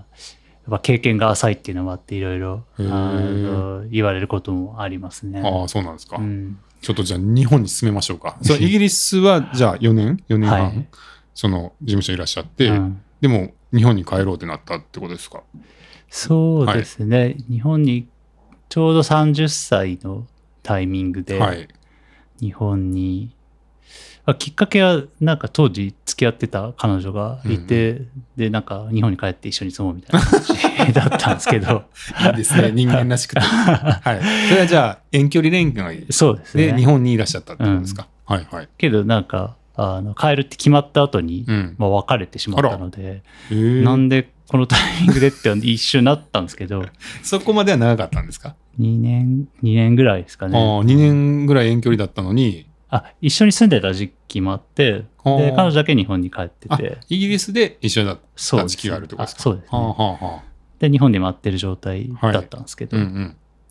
まあ、結局それもなくなりおらじゃあ地元に帰ろうみたいな感じ理由がそれですかそのイそうギリスにそのままいようにはならなかったんですねそれもね結構永住権取れるタイミングだったんあーで、はい次ビザ更新すれば、うんうんあの10年になって、うんでも多分ずっとイギリスにはいないだろうなみたいなあ感じに思ってだったらもう早く日本帰った方がいいかなってーういう。んあどこかで日本っていうのはなんとなくもともとあったってことですかそうですね。あーいつかは日本に帰ろうとは思ってましたね。じゃあまあ、そういう機会だなっていう感じで,、うんそうですね戻ってこられたんですね。そうですね。ああで、もともとはじゃあ、何その東京かどっかうんに行くつもりだったところですか、もともと行こうとしてたところは、あ、でも、新潟以外の選択肢も結構あって、はい。京都もその中に入ってたんですけど、うーん。その彼女さんがいたのが、は福岡福岡なんですあ、けど。福岡。あ、じゃあその可能性もあったあありましたね。へえ福岡の建築事務所を探してた時期もはいはい。ありました。うん。うん。なるほど。うん。だけど、なんか、まあ、その、は、働く、なんかこう、どっかで働いて、なんか一緒に住むみたいなベースが必要なくなったんで、うん。まあ、実家もあるし、新潟に帰って、まあ、いまあないきなり独立しようとはその時思ってなかったんですけど、うんなんかいろんな人の話聞いたら、それでもいいんじゃないみたいな感じになって、ううん。で、新潟に帰ったってなる感ほじ。ど。ちなみに大学はどちらだったんですかは東京です、ね。あ、東京。あ、じゃあ一回それで東京出ていて、はい。ロンドン行ってう、んあじゃあ久しぶりに実家に、帰ってきた高校以来に。帰ってきたって感じですね はいはいはい。友達も一人もいないのに、あの、高校の時の友達みんな大学で、はい。あの、県外出てって、うんうんうんからひ誰もなんかそういうつながりないのに帰ってきちゃったみたういな感じん。へでえ。おおそれはまたね、はい。なかなか面白い決断。そうですね、はいはいはい。 なんでってみんなに言われます、あねははで、どどうなったんですかでまあちょっとずつ知り合いも増やしつつ、うん最初は実はあのいきなり一人っていうよりも同じ時期にロンドンから帰ってきたうん。人と4人でなんかチームみたいのを組んでお仕事してて、ーはいでその時はみんなバラバラの場所に住んでたんで、はい。神戸だったり東京だったりして、オンラインでつないでうんなんか打ち合わせするみたいな感じで、うん。うん。ちょっとそのプロジェクト手伝ったりもしてました。うーん。うんでそれがあったから、なんかこう、仕事の取り方とか、もう極端な話、見積もりの、なんか見積もり書の作り方みたいなのをはいそこで学んで、うんうん。どうやってなんか進めたらいいかみたいうな、ん。あありがたかったですね。うんうんうんじゃあ最初その4人で一緒に仕事したりとかしててその時はまだじゃあ自分で事務所を立ち上げたりはすぐはしてなかった、すぐはしてなかったですっていうこね。えーじゃあ戻ってこられて新潟の実家に1回戻られて、うん。まあその知り合いの方と一緒にやったりしてて、うん。でで、はいあのまだ資格持ってなかったんで、あー一級建築士の試験勉強をしてました、はあはあは最初のああそうか、そのイギリスでは仕事されてたけどそう日本で1回資格取らないとダメなんですねなんか建築事務所として働く、うんあの独立するには一級建築士か二級建築士持ってて、うんさらにその資格を持ちながらどこかのあの建築事務所これ業務委託でもいいんですけど、うんで2年かなあああ働いた経験がないともう一つの管理建築士っていう資格が取れなくて、うんその2つがないとうんうん建築事務所として登録できない、あそうなんですね、ほんほんっていうので最初の、まあ、5年間建築事務所としてやってたっていうよりも、はいデザイン事務所としてうん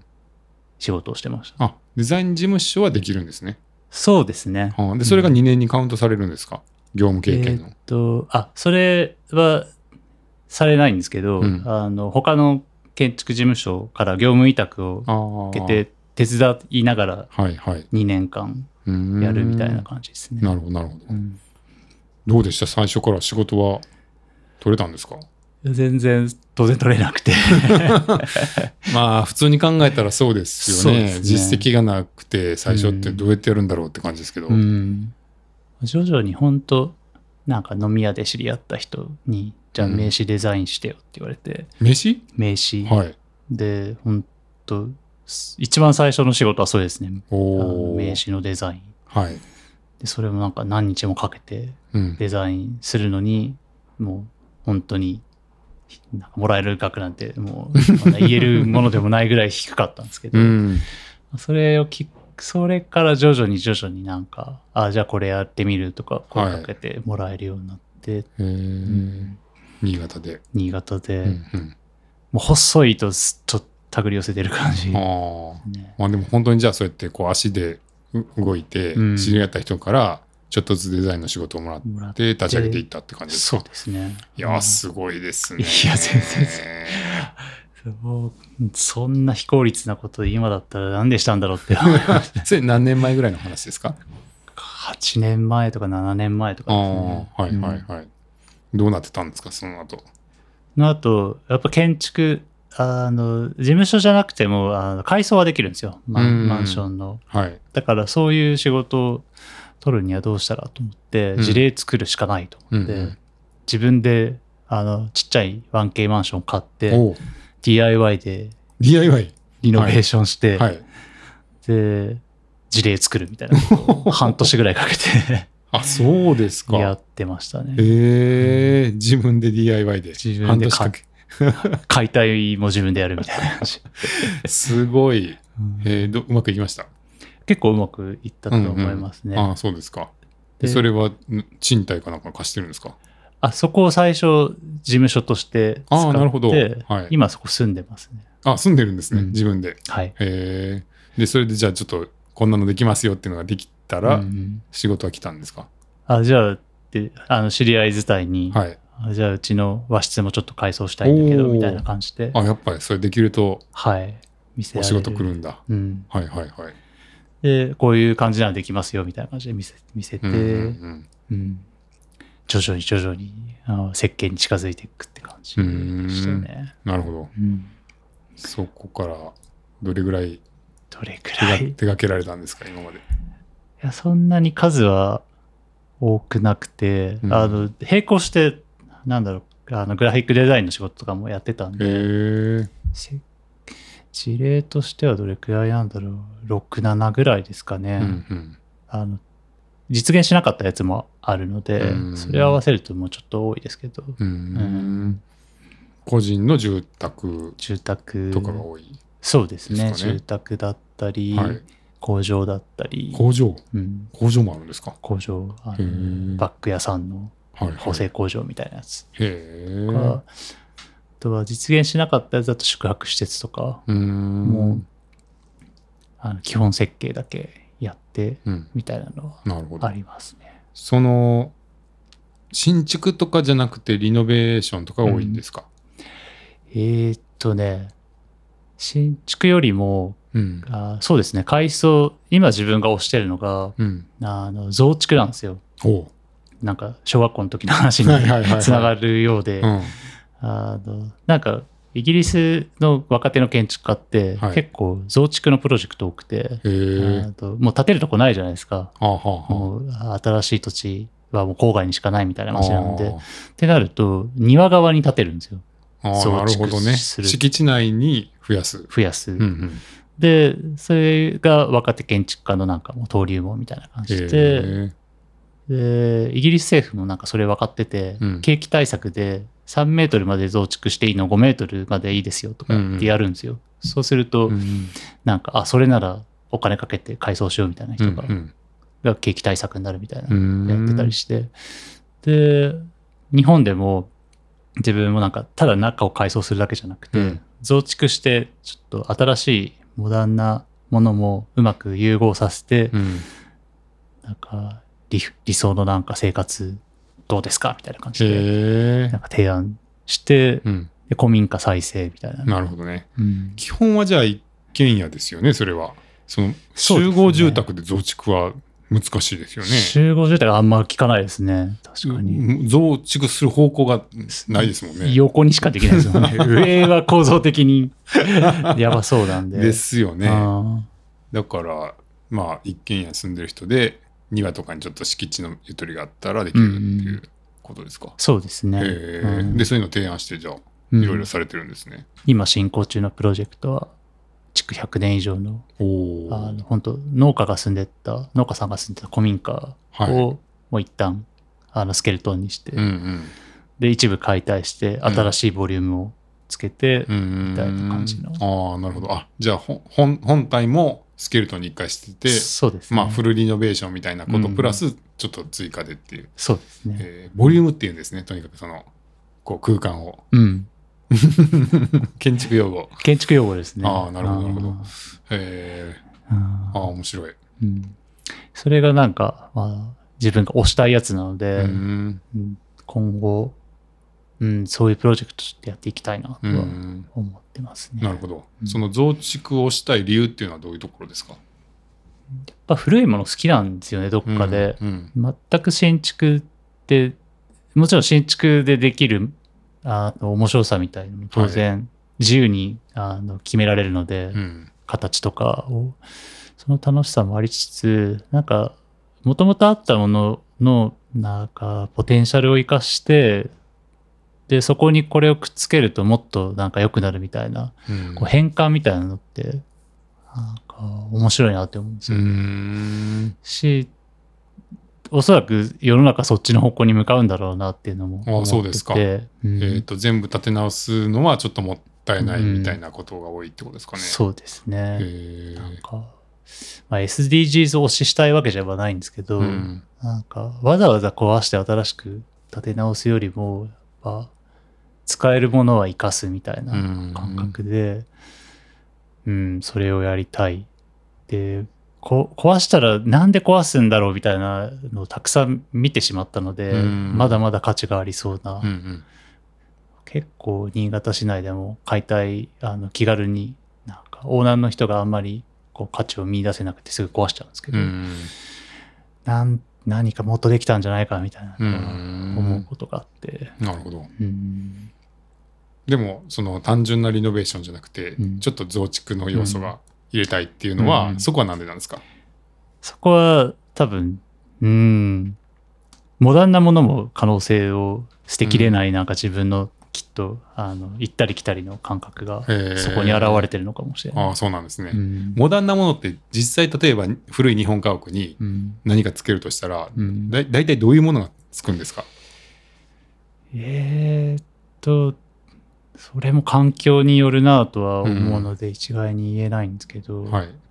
それが、目的が例えば、あの、人を集めるっていう機能だったら、うん結構突飛な異素材を組み合わせても、鉄とかうー、ん。レンガみたいな、なんうんか、組み合わせても面白いですし、うん。うん。なんか、もうちょっと環境に馴染ませるとか、目立たないようにそういうモダンなことをするってなると、うん裏側に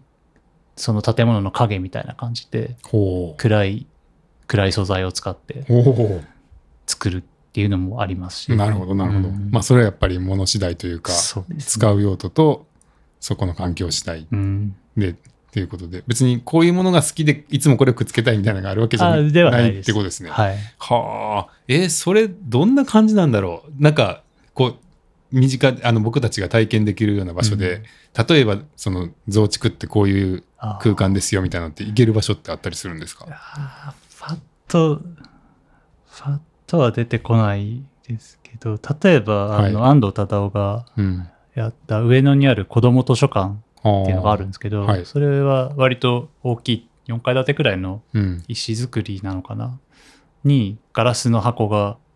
あの3回ぐらいにぶさって刺さってておーでそこだけ大空間みたいな感へじ、ーそれがあの周りの環境をうまく取り入れてたへり、ーあのその高さで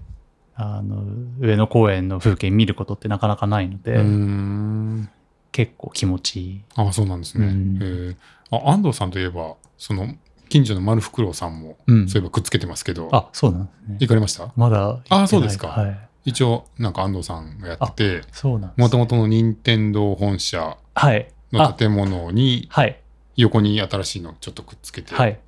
あ行きました行あ行きました、あはい行かれてるんですか、はいああいうのとかもそれに近いですかねそうですねうーん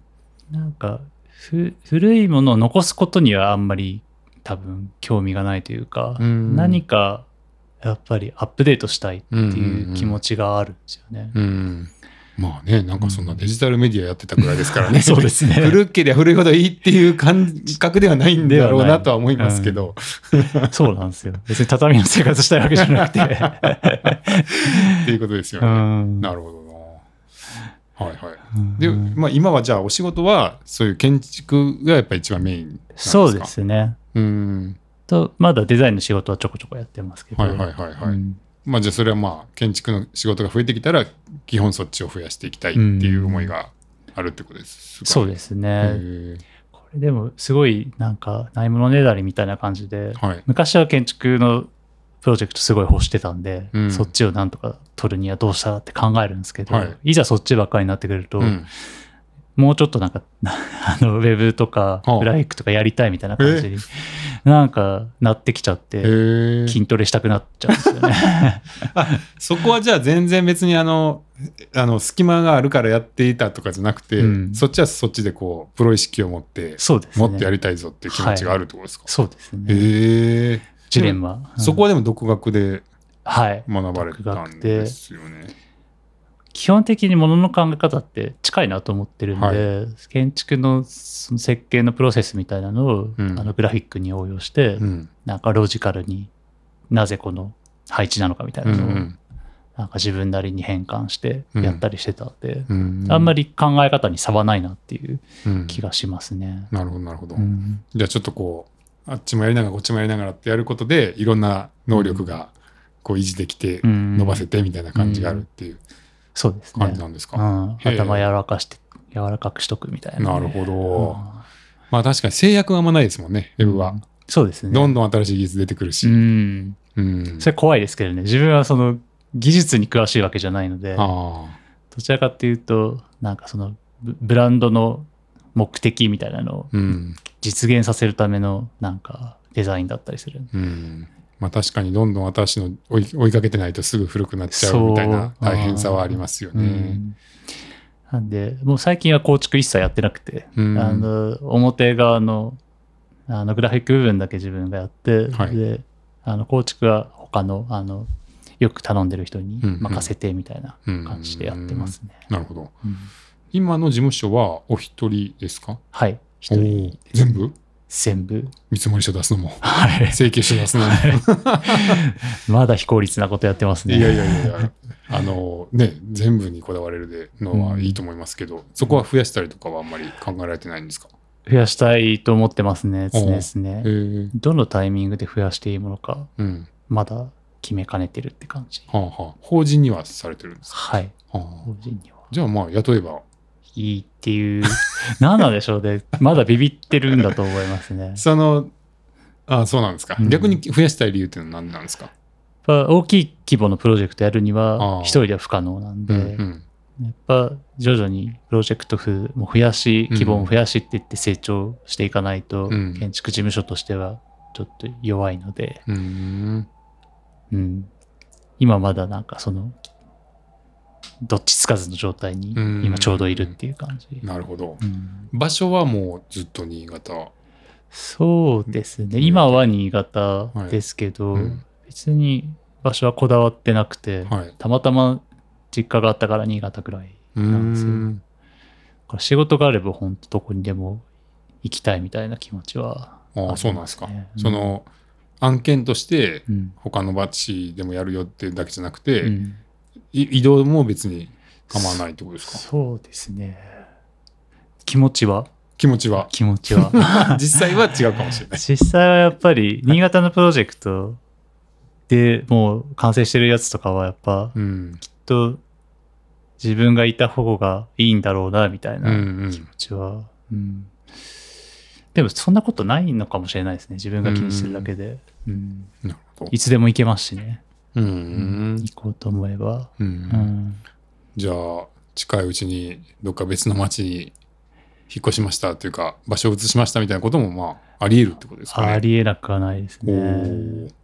京都もずっとそれを考えながら来てますからあ、そうですか。うんそこもまた東京じゃなくて京都とかの方が可能性があるってことなんですか。可能性行きやすいのは東京でしょうね、うん京都はあのもう4年通ってて、うんなんとなく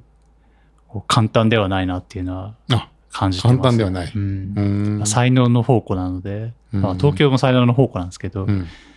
ぱ京都はこう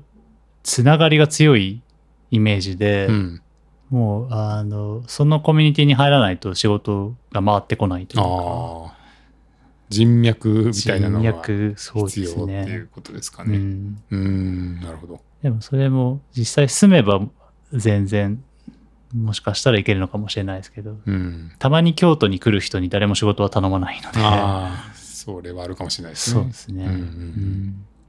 だからまだ、あー可能性として取っといてるって感じ。ううんん、なるほど。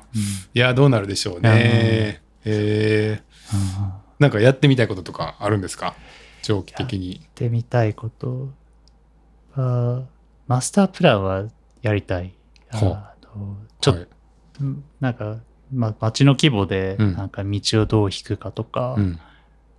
あの建物どこに建てるかみたいな、うんうんそういう都市開発系のやつは経験があるので、うんどっかでチャンスないかなってうー言ってん思っては。なるほど。ど。マスタープランというのは、その一つの建物では使わない言葉なんですね。あんまり使わないですね。ああ、うんそのもっと町の規模うでん考えるのをマスタープランっていうんですか。うんなるほど。道があるかどうかみたいなポイントかもしれないですね。道があるかどうか。うん道をどう通すかみたいなのも含めるとマスタープランになってくそる。うですね。へうえん。イメージは。うんでもその希望の仕事ってねえどうすれば結構大きいですよね。あーまあデベロッパーさんとかと組んであ、あ。一緒にそっちのチームに入ってやはるいか。はい。ああ、まあそういう道はあるんですね。そうですうねー。ん。イギリスだったらそういうなんかあの宅地開発のコンペみたいなの結構あはっい。たんですけど、はい。日本ではあんまり聞かないので、うーん。建築事務所自分の建築事務所としてのチャンスはあんまりないですねうー。ん。なるほど。うん日本、国海外っていうのはあ海外だった可ら能性はあるんですかありますね。今後、その、うんまた海外とかは。うん、海外のプロジェクトあればそれもね海外のコンペとか出出せばうん。仕事になる可能性は十分にあありますしね。そこも含めやっぱり一人では厳 しい。あの他の事務所は当然100人とか200人いるようなところが出してくるって考えるうとんもう量が出せる量考える量が違うのでうーん。うんやっぱ一人の限界はありますねそういううーん。まあでも、どうなっていくかうん楽しみですね。そうですねはい。ちなみに、あの、えっ、と、デジタルはいデジタルのうんやつは今はあまり今さはれてない。今触ってないですねああ、そこはもういいんですか いいんですかって。え よくはないというか、はあーまだ興味はあります。はあはあはあうんで、あの、たまに、やっあのプロセッシングとかいじってうん。遊ぶことはありますね。うんうんうん。なんかこう、錆びついた知識を、なんとか、こう絶やさないようにみたいな感じ で。でも、うーん、アートプロジェクトとかだったらもしかしたらまだ使い道はあるのかもしれないですね。うん、やってみたい。実際の仕事としては、うんなかなかそんな案件はないっていううとん、そうですね。ころなんですかね。実績作らないとって感じですよねう。んうん個人で作家業みたいなのも、まあ、業というのか、うんあの例えばなんとかの芸術祭とかで公募で出して出展とかしてたこともあって、うんそっちであればまだ可能性はあるかなってうんいう感じですね。まあアート、アート作品にみたいな感じなんですね。うんなっちゃいますね。なるほどうんうんいやー、なんか、はい。うんあの、まあ、僕も地方都市ではい小さな会社でやってますん で、あの全然規模は違います。いやいやいや、 なんか、いや、あのね、そうインターネットのサービスとかもうん作ってるんで、うん、まあ、結局、日本だったら東京がやっぱうりん産業規模というか、まあ、はい。関わってる人も多いし、うん会社も多いしっていうのがあって、なんか、ね、そこはあえて京都でみたいなところがあるんで、うんまあ、伺っててちょっとその、ああいや、なんで京都でやってるのみたいな、なんかそう、多分一般的にはそう見られると思うんですよね。どうですかあのねえ。いや、だから、いや、なんかちょっと似た気持ちにはなりましたあーね。その、やっぱり、うん、別に、例えばもっと大きなうん。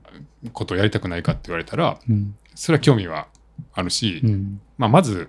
ね、例えばインターネットのサービスだったら、よりたくさんの人が使ってもらえるんだったら、うん嬉しいそうですよねね。別にそのいや僕はもう5人だけにああげたいあの使ってほしいんですとか、別に人数制限をこうないですからね。設けてるわけではなくて、うんあのたくさんの人が使ってくれるものに携われるんだったらそれうんが喜びだって思うしただたくさんの人が使ってくれるものを提供しようと思ったらたくさんの人がやっぱ必要だし、まあ、資本も必要だしっていううんことで、ある程度のその規模っていうのはやっぱり絶対的にあると思うんですよ。はいでそういうものを確保しようと思うとやっぱりそういう土壌というかうん資金とか人がいっぱいいる場所に行かないとうん一定以上の規模っていうのはなかなか難しいっていう感覚もやっぱりあるのであーあるんですねまあそこは結構うんあーなんかあ面白いですねどうしていったらいいのかなっていうのはありますかね。面白いですねやっぱり土地とかそういう物理的に縛られてなくても、なんかデジタルの世界って割とはい、あの質量がないように見えるので、うん無限に広がってきそうな印象ではあるんですけど、あーはいでも実は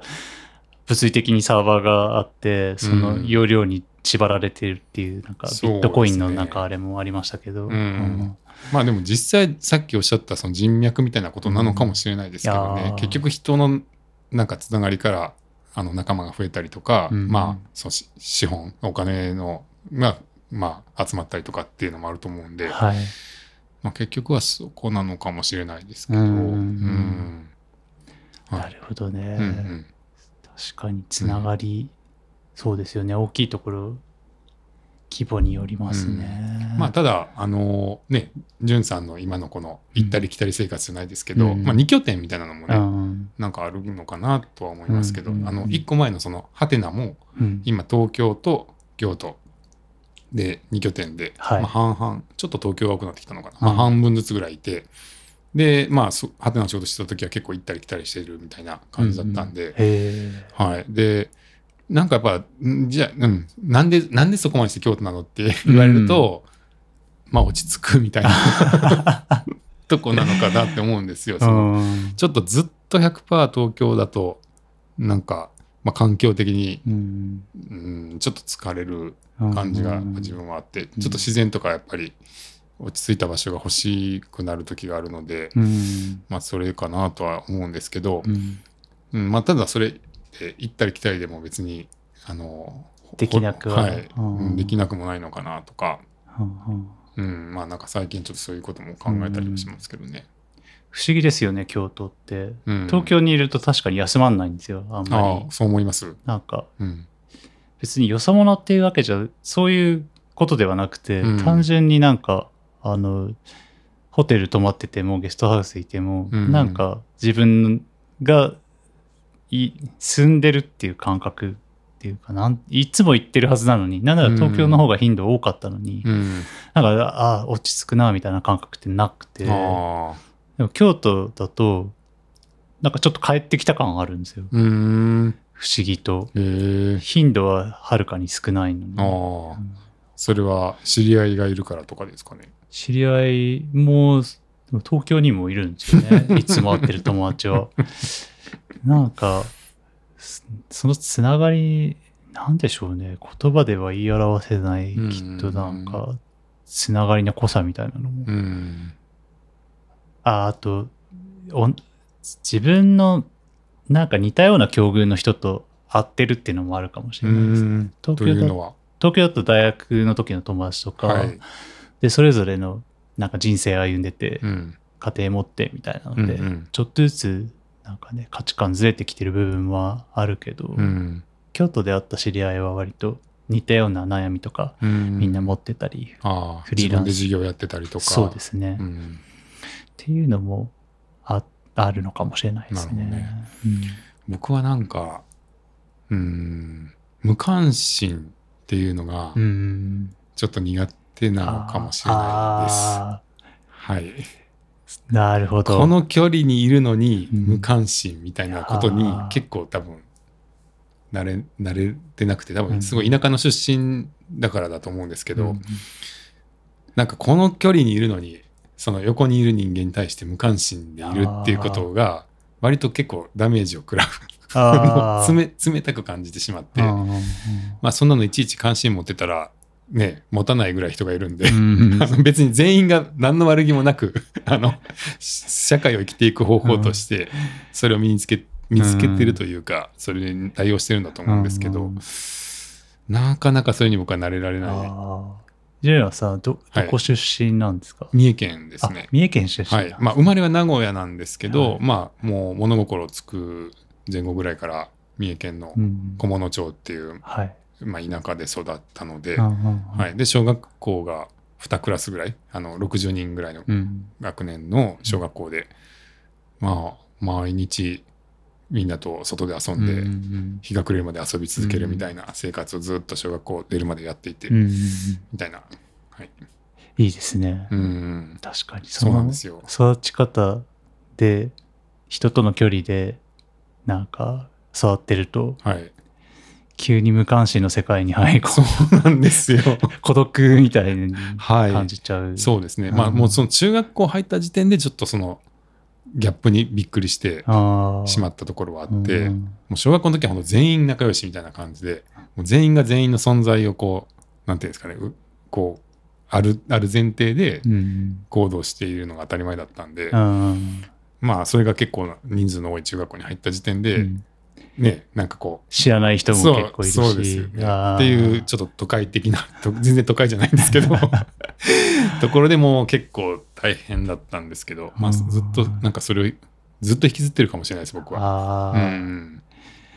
ぱね、小さい頃の育ってきた環境、めちゃくちゃ影響しますよね。そうです。ね。えでー実際作るウェブサービスとかにもちょっとそれは出てるかもしれないです。はああ、い、あ人のとの距離感を。そうですねちょっと近めなものが多いんですよ。はいハテナのハテナ村って言われてたんですあけど、そうなんですか。はい、うん村村ってあ、村だったんですそうですね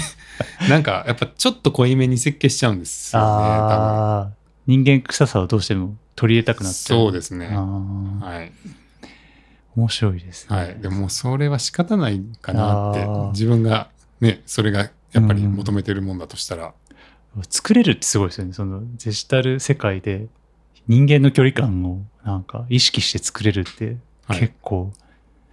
あんまり考える人いないんじゃないかなって思って。作れますよ。あ、作れるんですね。作れます作れますへえはい面白 い。はいなんか物理的な世界はい。との、なんか、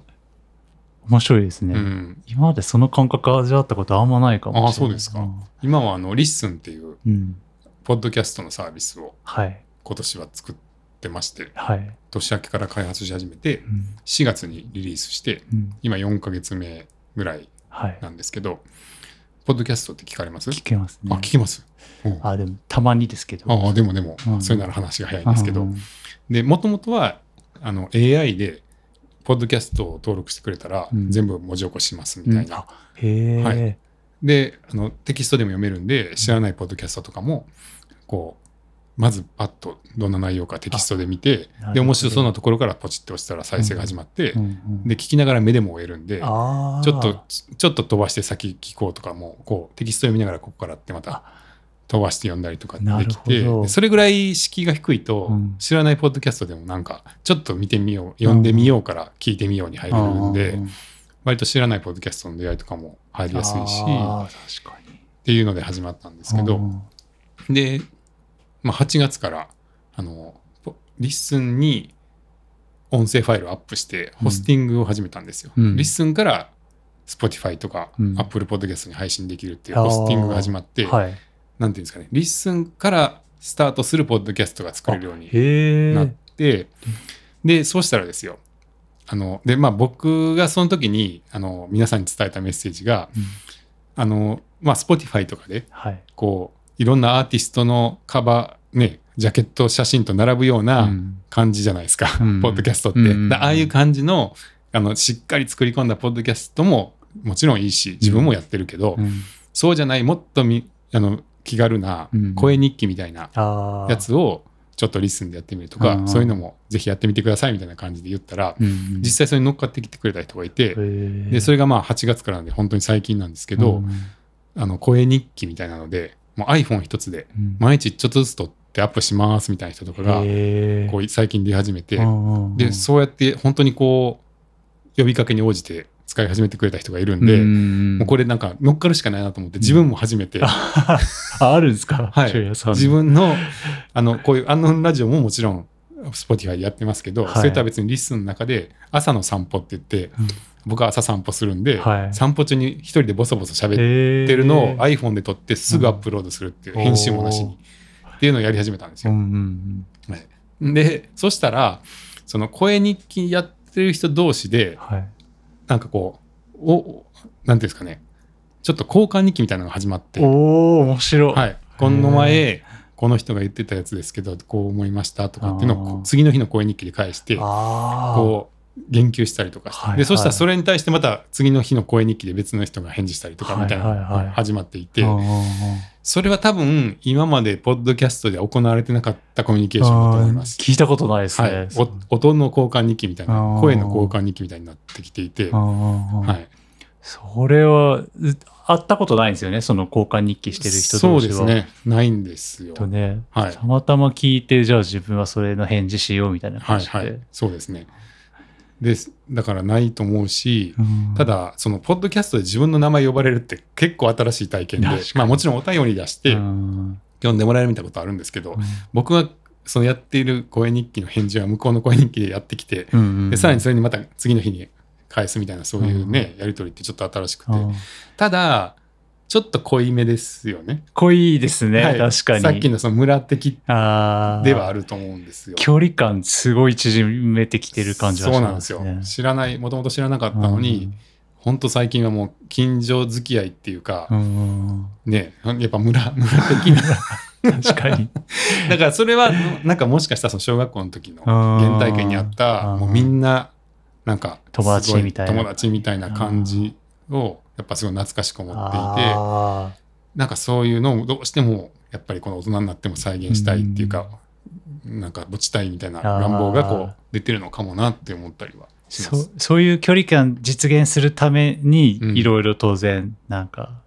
考えるわけですよね、はいはい。なんか例えばコミュニティが壊れないように、うんなんか統制したりみたいな、はいはいそ。このルール作りみたいなのをむっちゃ頑張るって感じですかいやーなんか結局その距離感を生んでるのが、うんそのサービスの設計なのか、うん、なんかでユーユーザーインターフェースみたいなそのデザイン的なことなのか、うん機能なのか運営者の態度なのかあー言葉なのか、うんこ 声のトーンなのかそのどれなのかって言われると正直わからないんですけどやってるとそうなります。 なるほど、はいそこはやっぱり作ってる方の うん、出ちゃうってことですねきっとねいやー何なんでしょうねでもねうんその建築で言うと、うん例えばお店の雰囲気とかもそうだと思うんですよ。うんうんうんババーとかはいカフェとかはいでもなんかここのカフェってやたらよく喋るよねとかああここのバーってなんかお客客さんとの距離感近いよねみたいな、はいあるじゃないですか、はいそういうのに近いかもしれないです。そあのけん建築的にもちろん、んバーの設計だったりとかなんか店の明るさとか、あかけてる音楽の雰囲気とかそういうのあると思うし、うんでもそのバーテンダーの人柄みたいなのもあるし。あありますね多分全部だと思うんですよ、複合的ですね確かに、うん建築家の使う空気感ってやつですね、あそうなんですか、うん空気感空空気感とか、うんまあ、空間っていい呼ぶ人が多いんですけど、はいちょっと硬いんで空気感みたいな感じ空気を作るみたいなうーんでなんかこう、し数字で結局設計はあの図面で表現なんかその感覚を数値で表すみたいなうんうんイメージなんですよ、はいこれくらいの距離感人が話しやすい距離感とか、うんなんか雰囲気のいいあの空間の大きさみたいなのをなんとなく蓄積してって、うんそれを実践するみたいへーな感じがあるんで、はいはいでもやっぱそれも複合的ですよね、うんうんは単純にコピーすればいいってわけじゃなくて、あはあはあどういう素材なのかとかそこも含めてなので、それを空気感って言うんですか空気感へでー自分は自分の師匠がよくその空気を作るっていう言いなるほ方どしてたんででもそれは一応こう因数分解みたいなのされていて、うんだいたいカウンターの幅だったらこれぐらいがいいよ、うん話しやすいよねとかっていうのは標準はうんあるってことですね。ありますね。えー、面白あいー。はいはいはい。へえそれなんかどうなっていくんですかそのリスンはどうなっていくでしょょうね。うん、まあその「ハテナダイアリー」ってういうんブログサービスをはい、昔作ったことがあって、んまあ、それがまあ「ハテナ村」ってよく言われてたうんんですよね。うんで、うん、その日記を書く人が、まあ、一定規模ぐらいまでの時はすごいこうお互いの交流とかも盛んで、うんなんか村的な あのうん雰囲気っていうのがあって、ですけど、まあ、当然人がどんどん増えてきて、うんその何万人とかだったのがなん、まあ、まあ最初は何百人とかから始まって、何万人何十万人ん何百万人、うん何百万人いったのかな わかんないですけど、まあ年ですね何十万人って言った時 に、そうです、都市化していって、うーん、まあ、まずその初期の熱量っていうのはやっぱり相対的には薄まっていきますよね。ただ、他のサービスとの比較で言うと、あの、ずっと村って言われてたりするので、なんか、かやっぱちょっと、こう、人との交流っていうのが、うんまあ、良くも悪くも濃いめっていうのはあったかもしれないですね。あーはい。まあ、あるいはもう最後はイメージだけが残ってたのかもしれないですけど、うんうんうん実際はあんまり起こってるわけじゃないのに、うんなんかそういう場所だよね、みたいな。あー過去の記憶で言ってるだけみたいなのもあったかもしれないですけあどー。でもその人とのつながり、確かにその聞いた感じだと、うんめちゃくちゃ濃 いし、それが好きな人がはい集まってきてっていうのは、なんか、あれですね。やっぱり原体験がそこにあるからっていうのも、うんリッスンがどっち方向に向かってるのか、むちゃくちゃ興味ありますね。あそうですかうんまあ、よかったら、あの、声日記。あ、初あめ、今の日これをきっかけ聞いてみてくださいにあ初めて、始めようかなって思うぐぜらい。ひぜひ、あの、それで絡んできてもらったら、うんもう少なくとも今やってる人たちとすぐ仲良くなるんで。 そうだ。はいそれはリン、はい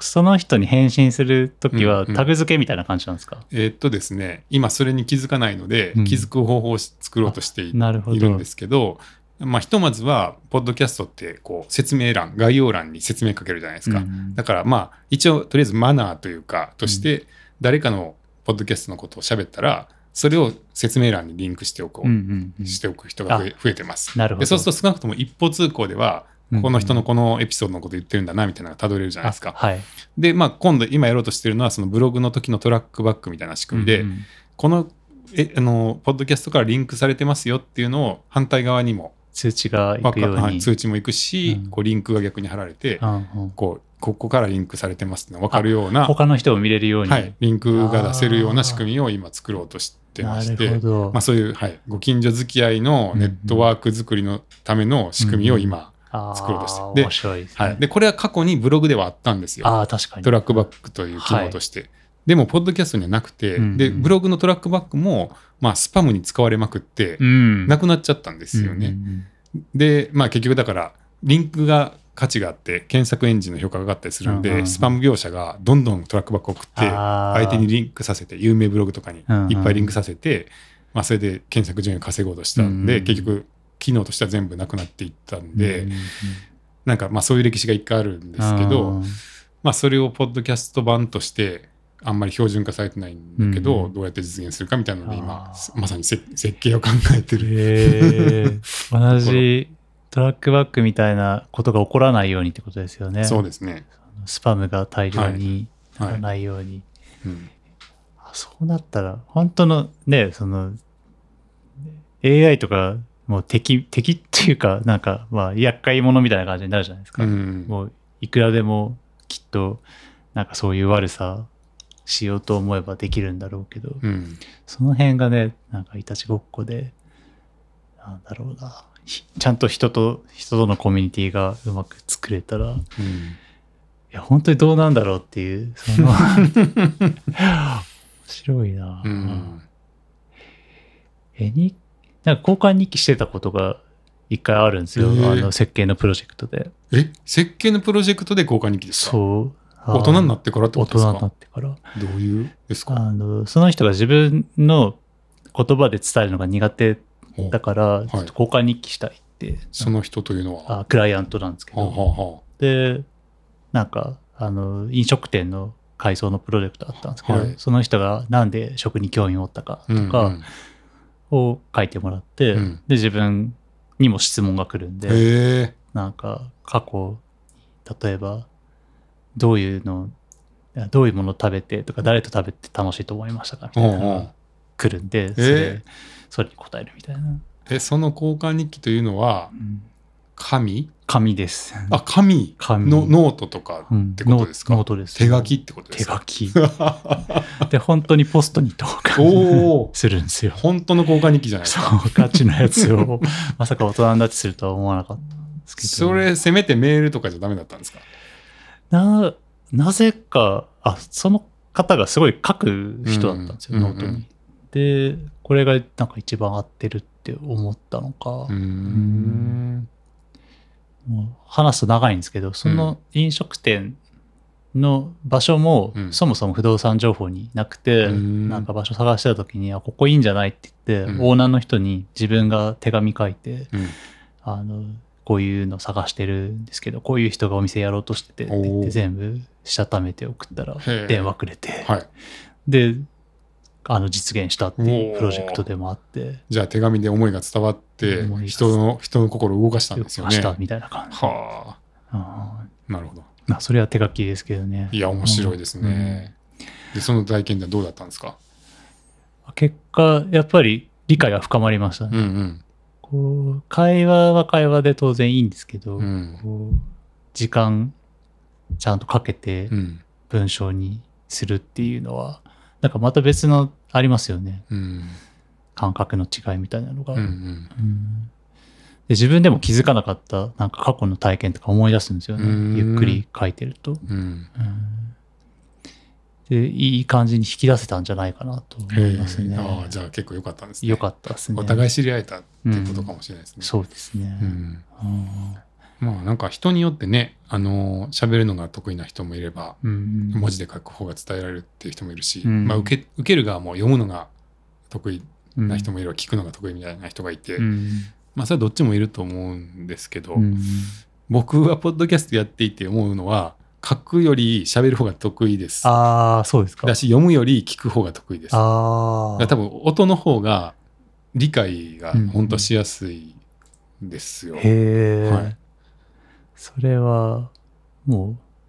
やって気づいたのかそれとももともとそういうはいはい。うすうす気づいてましあた。薄あ々の本を読むのがあんまり得意じゃないってあへー昔から思ってて、うんうんただなんか本にしかない情報でいい情報って世の中すごい多いんで、うんなんで頑張って読んでるみたいな あー感覚がああっーて、であとその本をいっぱい読んでる人に対してのなんかちょっとコンプレックスっていうか、あなんかすごいやっぱり頭いい人ってめちゃくちゃ本読んでるし、うん僕も持って読みたいんだけど、なんか読めないみみたいなのがずっと昔からあって。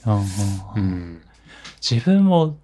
本読むの遅いんですけど、うん今はしないんですけどあの、うん音声化しないと読めないっていう、ほう頭の中で声に出して読むみたいなああ、そうですよ、感じに僕もあそうですか、はい。遅いのはそれですよね、多う分。ん遅い僕もえ結局音読してるんですよね。うんそうなんで、ですその音を脳内で、なんかループバック再生みたいなのしてて。うんうんうはんうん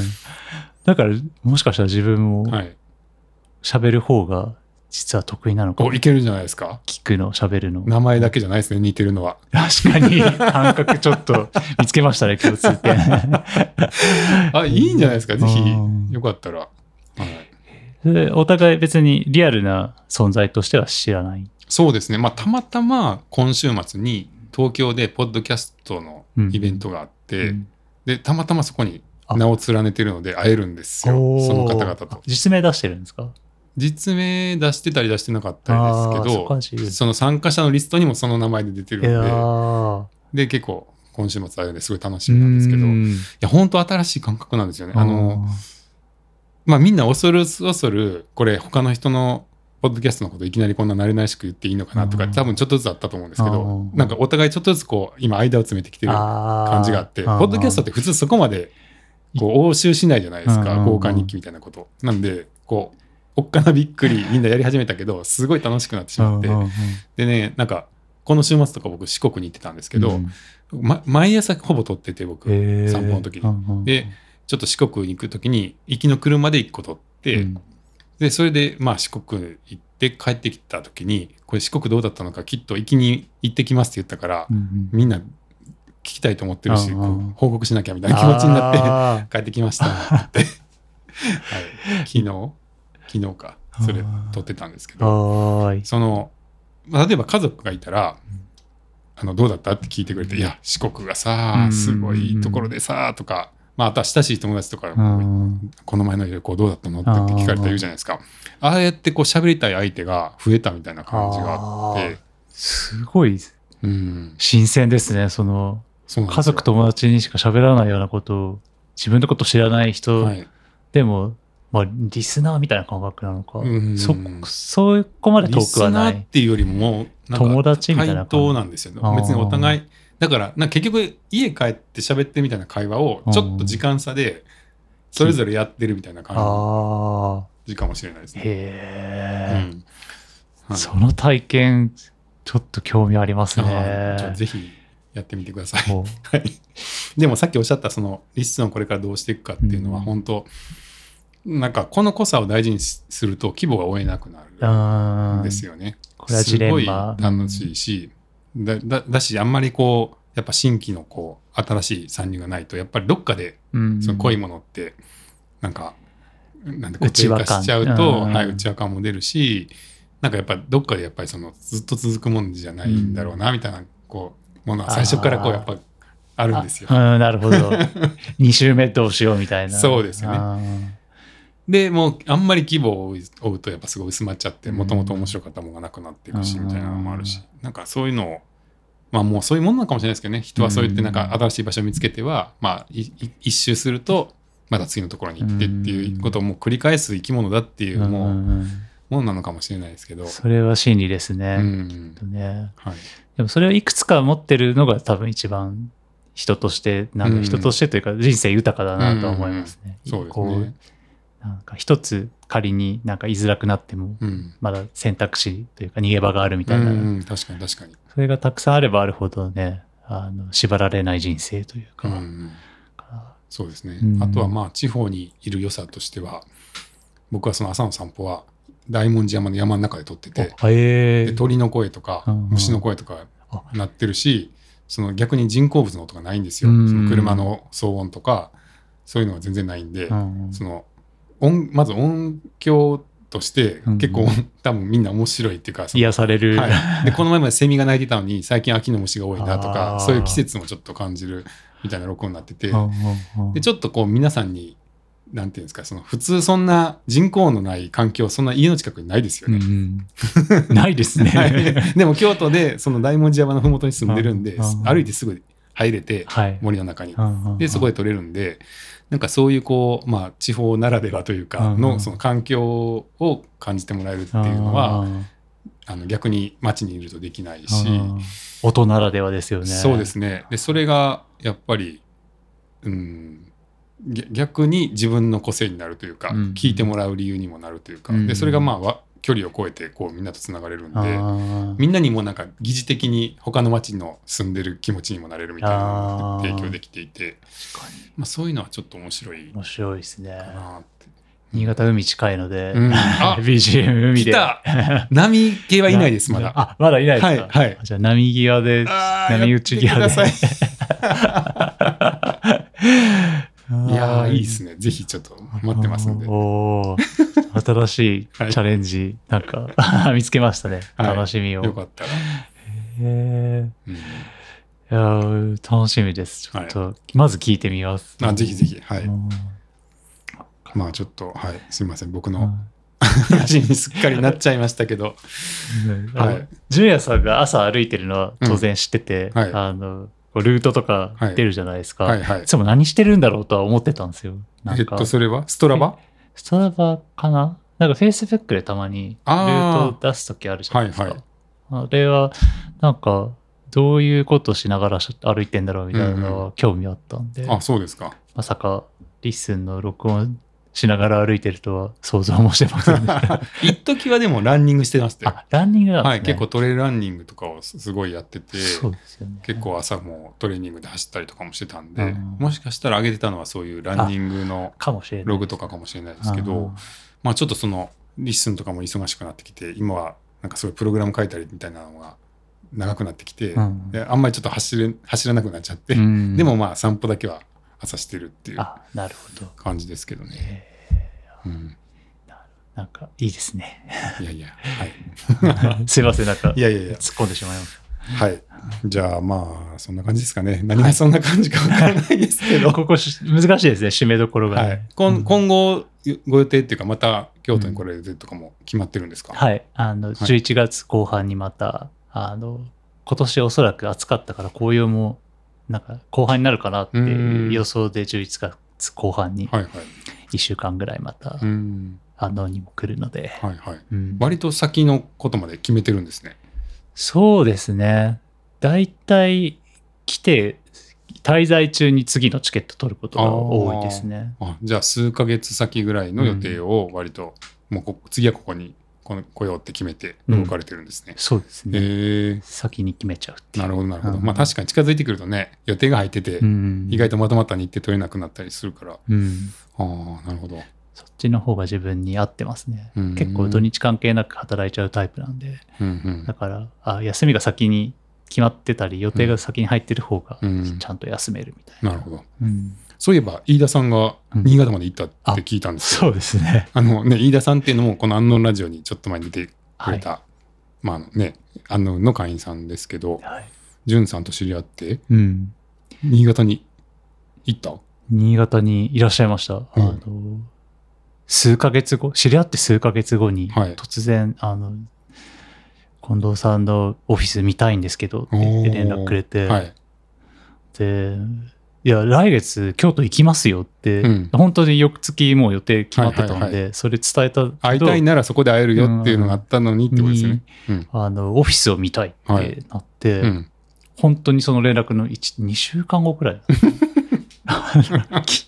いらっしゃいました。あそうですかんで、ちょっと滞在してた。そうですね。1泊2日だけ滞在して。すい。ごいですね、飯田さんも。恐ろしい行動力ですよ ね。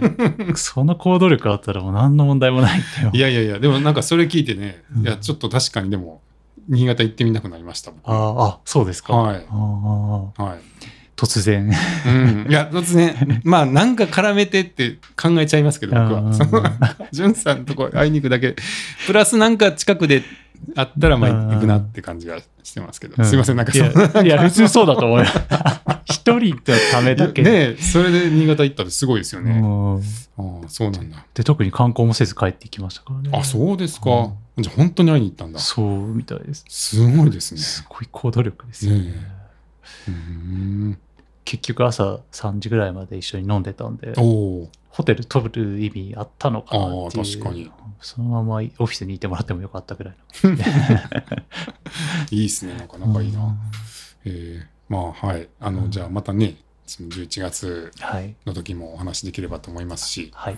ちょっとね、日本海の方面に行く機会があれば、はい。新潟に